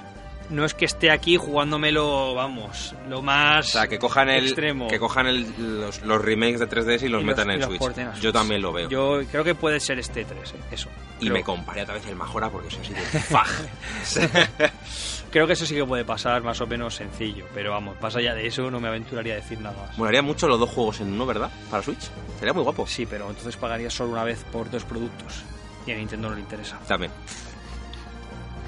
También puede hacer cosas nuevas, ¿eh? Y no pasaría nada malo. Mm, sí, si deja de meter juegos que ya tenemos, mm, incluso hasta varias veces, para que estén disponibles en Switch y se ponen a hacer cosas nuevas, tampoco pasa nada, ¿eh? Pues yo creo que sigan- seguirán llegando ports de todo. Yo espero que llegue el de Skyward Sword porque no lo he podido jugar. Solo por eso. O sea, me da, me da un poco igual porque me sé la historia, pero me gustaría que llegara. Y el Twilight también tenía Twilight- estaba pendiente que lo trajeran, ¿no? Para- Pero en Wii U está el remaster en HD que estaba muy bonito. Pues lo portearán para Switch. Que lo portarán para Seguro, Switch en algún momento, seguro, vamos. seguro. Sí, sí, sí. El Mario Kart nuevo, a lo mejor. 9. 9. No lo sé, no creo. Mario Kart 8... Sale el mobile ahora, seguro que sale en el. Es que Mario Kart 8 está bien. Mm. Sigue No- teniendo tirón. No hace falta un Mario Kart 9, creo. Sale para móviles ahora, lo que te digo. Seguro Sí. que algo dicen. Eh, por ejemplo, no está anunciado, aunque se filtró en su momento el- la trilogía de Spiro para Switch. Pues el E3 parece un buen momento para anunciar. Sale para PC, por cierto. Sale para PC, mm, se quitó, eh, apareció un sitio que iba a salir para Switch, luego se quitó, no se ha vuelto a anunciar nada, parece un buen sitio para, Mm. para anunciar la trilogía de Spiro, por ejemplo, o el pack este que hay con la trilogía del Crash y la trilogía del Spiro, sale Team Racing, con lo cual, pues, Mm. por ahí un poco la historia. Incluso hilar con el Smash y que metan algún personaje en el Smash, bueno, yo que sé, ya Mm. conjeturas raras mías. Al final hemos dicho un montón de cosas. Sí, Ya comentaremos. pero ya, la, la- no sé, el 80% son tonterías. Que Bueno, pero que Crash entre en el, en Sí, el no repertorio de Smash no es ninguna No locura. es ninguna locura, eso es verdad. Mm. Eso es verdad. Bueno, chicos, Ahora pues, sí. si queréis, lo dejamos por aquí. Ujú. Muy bien. Nos vemos la semana que viene algunos y yo creo que en dos semanas otros, porque Mm. porque entre, entre Pokémon Direct y Nintendo Direct creo que vamos a tener bastante, bastante contenido. Voy a aprovechar antes de despedirnos para anunciar un par de cosillas que siempre se me olvidan. La primera, la semana que viene habrá pro- programa normal, no sé si lunes o martes, pero programa normal. Seguramente. La semana del E3 va a haber programa doble para poder para poder cubrir pues en condiciones todo lo que se ha anunciado y poder charlar tranquilamente y no hacer un podcast de 5 horas que, no sé si aguantaría nadie ni siquiera nosotros mismos hablando aquí 5 horas. Eh, para esa segunda para es, perdón para ese programa de E3 especial que dividimos en dos partes pues aún invitaremos a Jorge para hablar sobre todo de la parte de Nintendo y quizá PC que creo que es donde más puedes aportar, ¿no? O quizá te interesa más, pero si quieres venir a las dos partes, puedes venir a las dos partes. no te vamos a excluir. Así que se viene, digamos, la semanita de, o las semanitas de los videojuegos de- del año, aparte de, de Navidad. Por otro lado, animaros, que nos gusta mucho, a que comentéis en iVoox, a que comentéis en Instagram, en Facebook, en Twitter, donde queráis. Que comentéis, que si os gusta el podcast, pues yo que sé. Nunca sabemos si vale de algo, pero bueno, que dejéis por Mm. ahí un, un corazoncillo. Y lo que sí es importante, que nunca lo decimos porque parece un poco de YouTube, pero es que es real. Si queréis estar al loro de cuando salen los podcasts, hay un botón de suscripción para que cuando el podcast se, se, eh, se anuncie, no, se publique, os salte una notificación de que ya tenéis nuevo episodio, que todas las semanas hay uno. Sí. Y creo que no se me olvida nada. No, está todo, está todo correcto. ¿Se me olvida algo, Jorge? Qué bien habla siempre este chico. Tú que sueles, sueles estar al otro lado. Yo creo que todo correcto. Muy bien, pues entonces nos despedimos. Muy bien. Vale. Adiós. Un Hasta luego. placer. Hasta luego.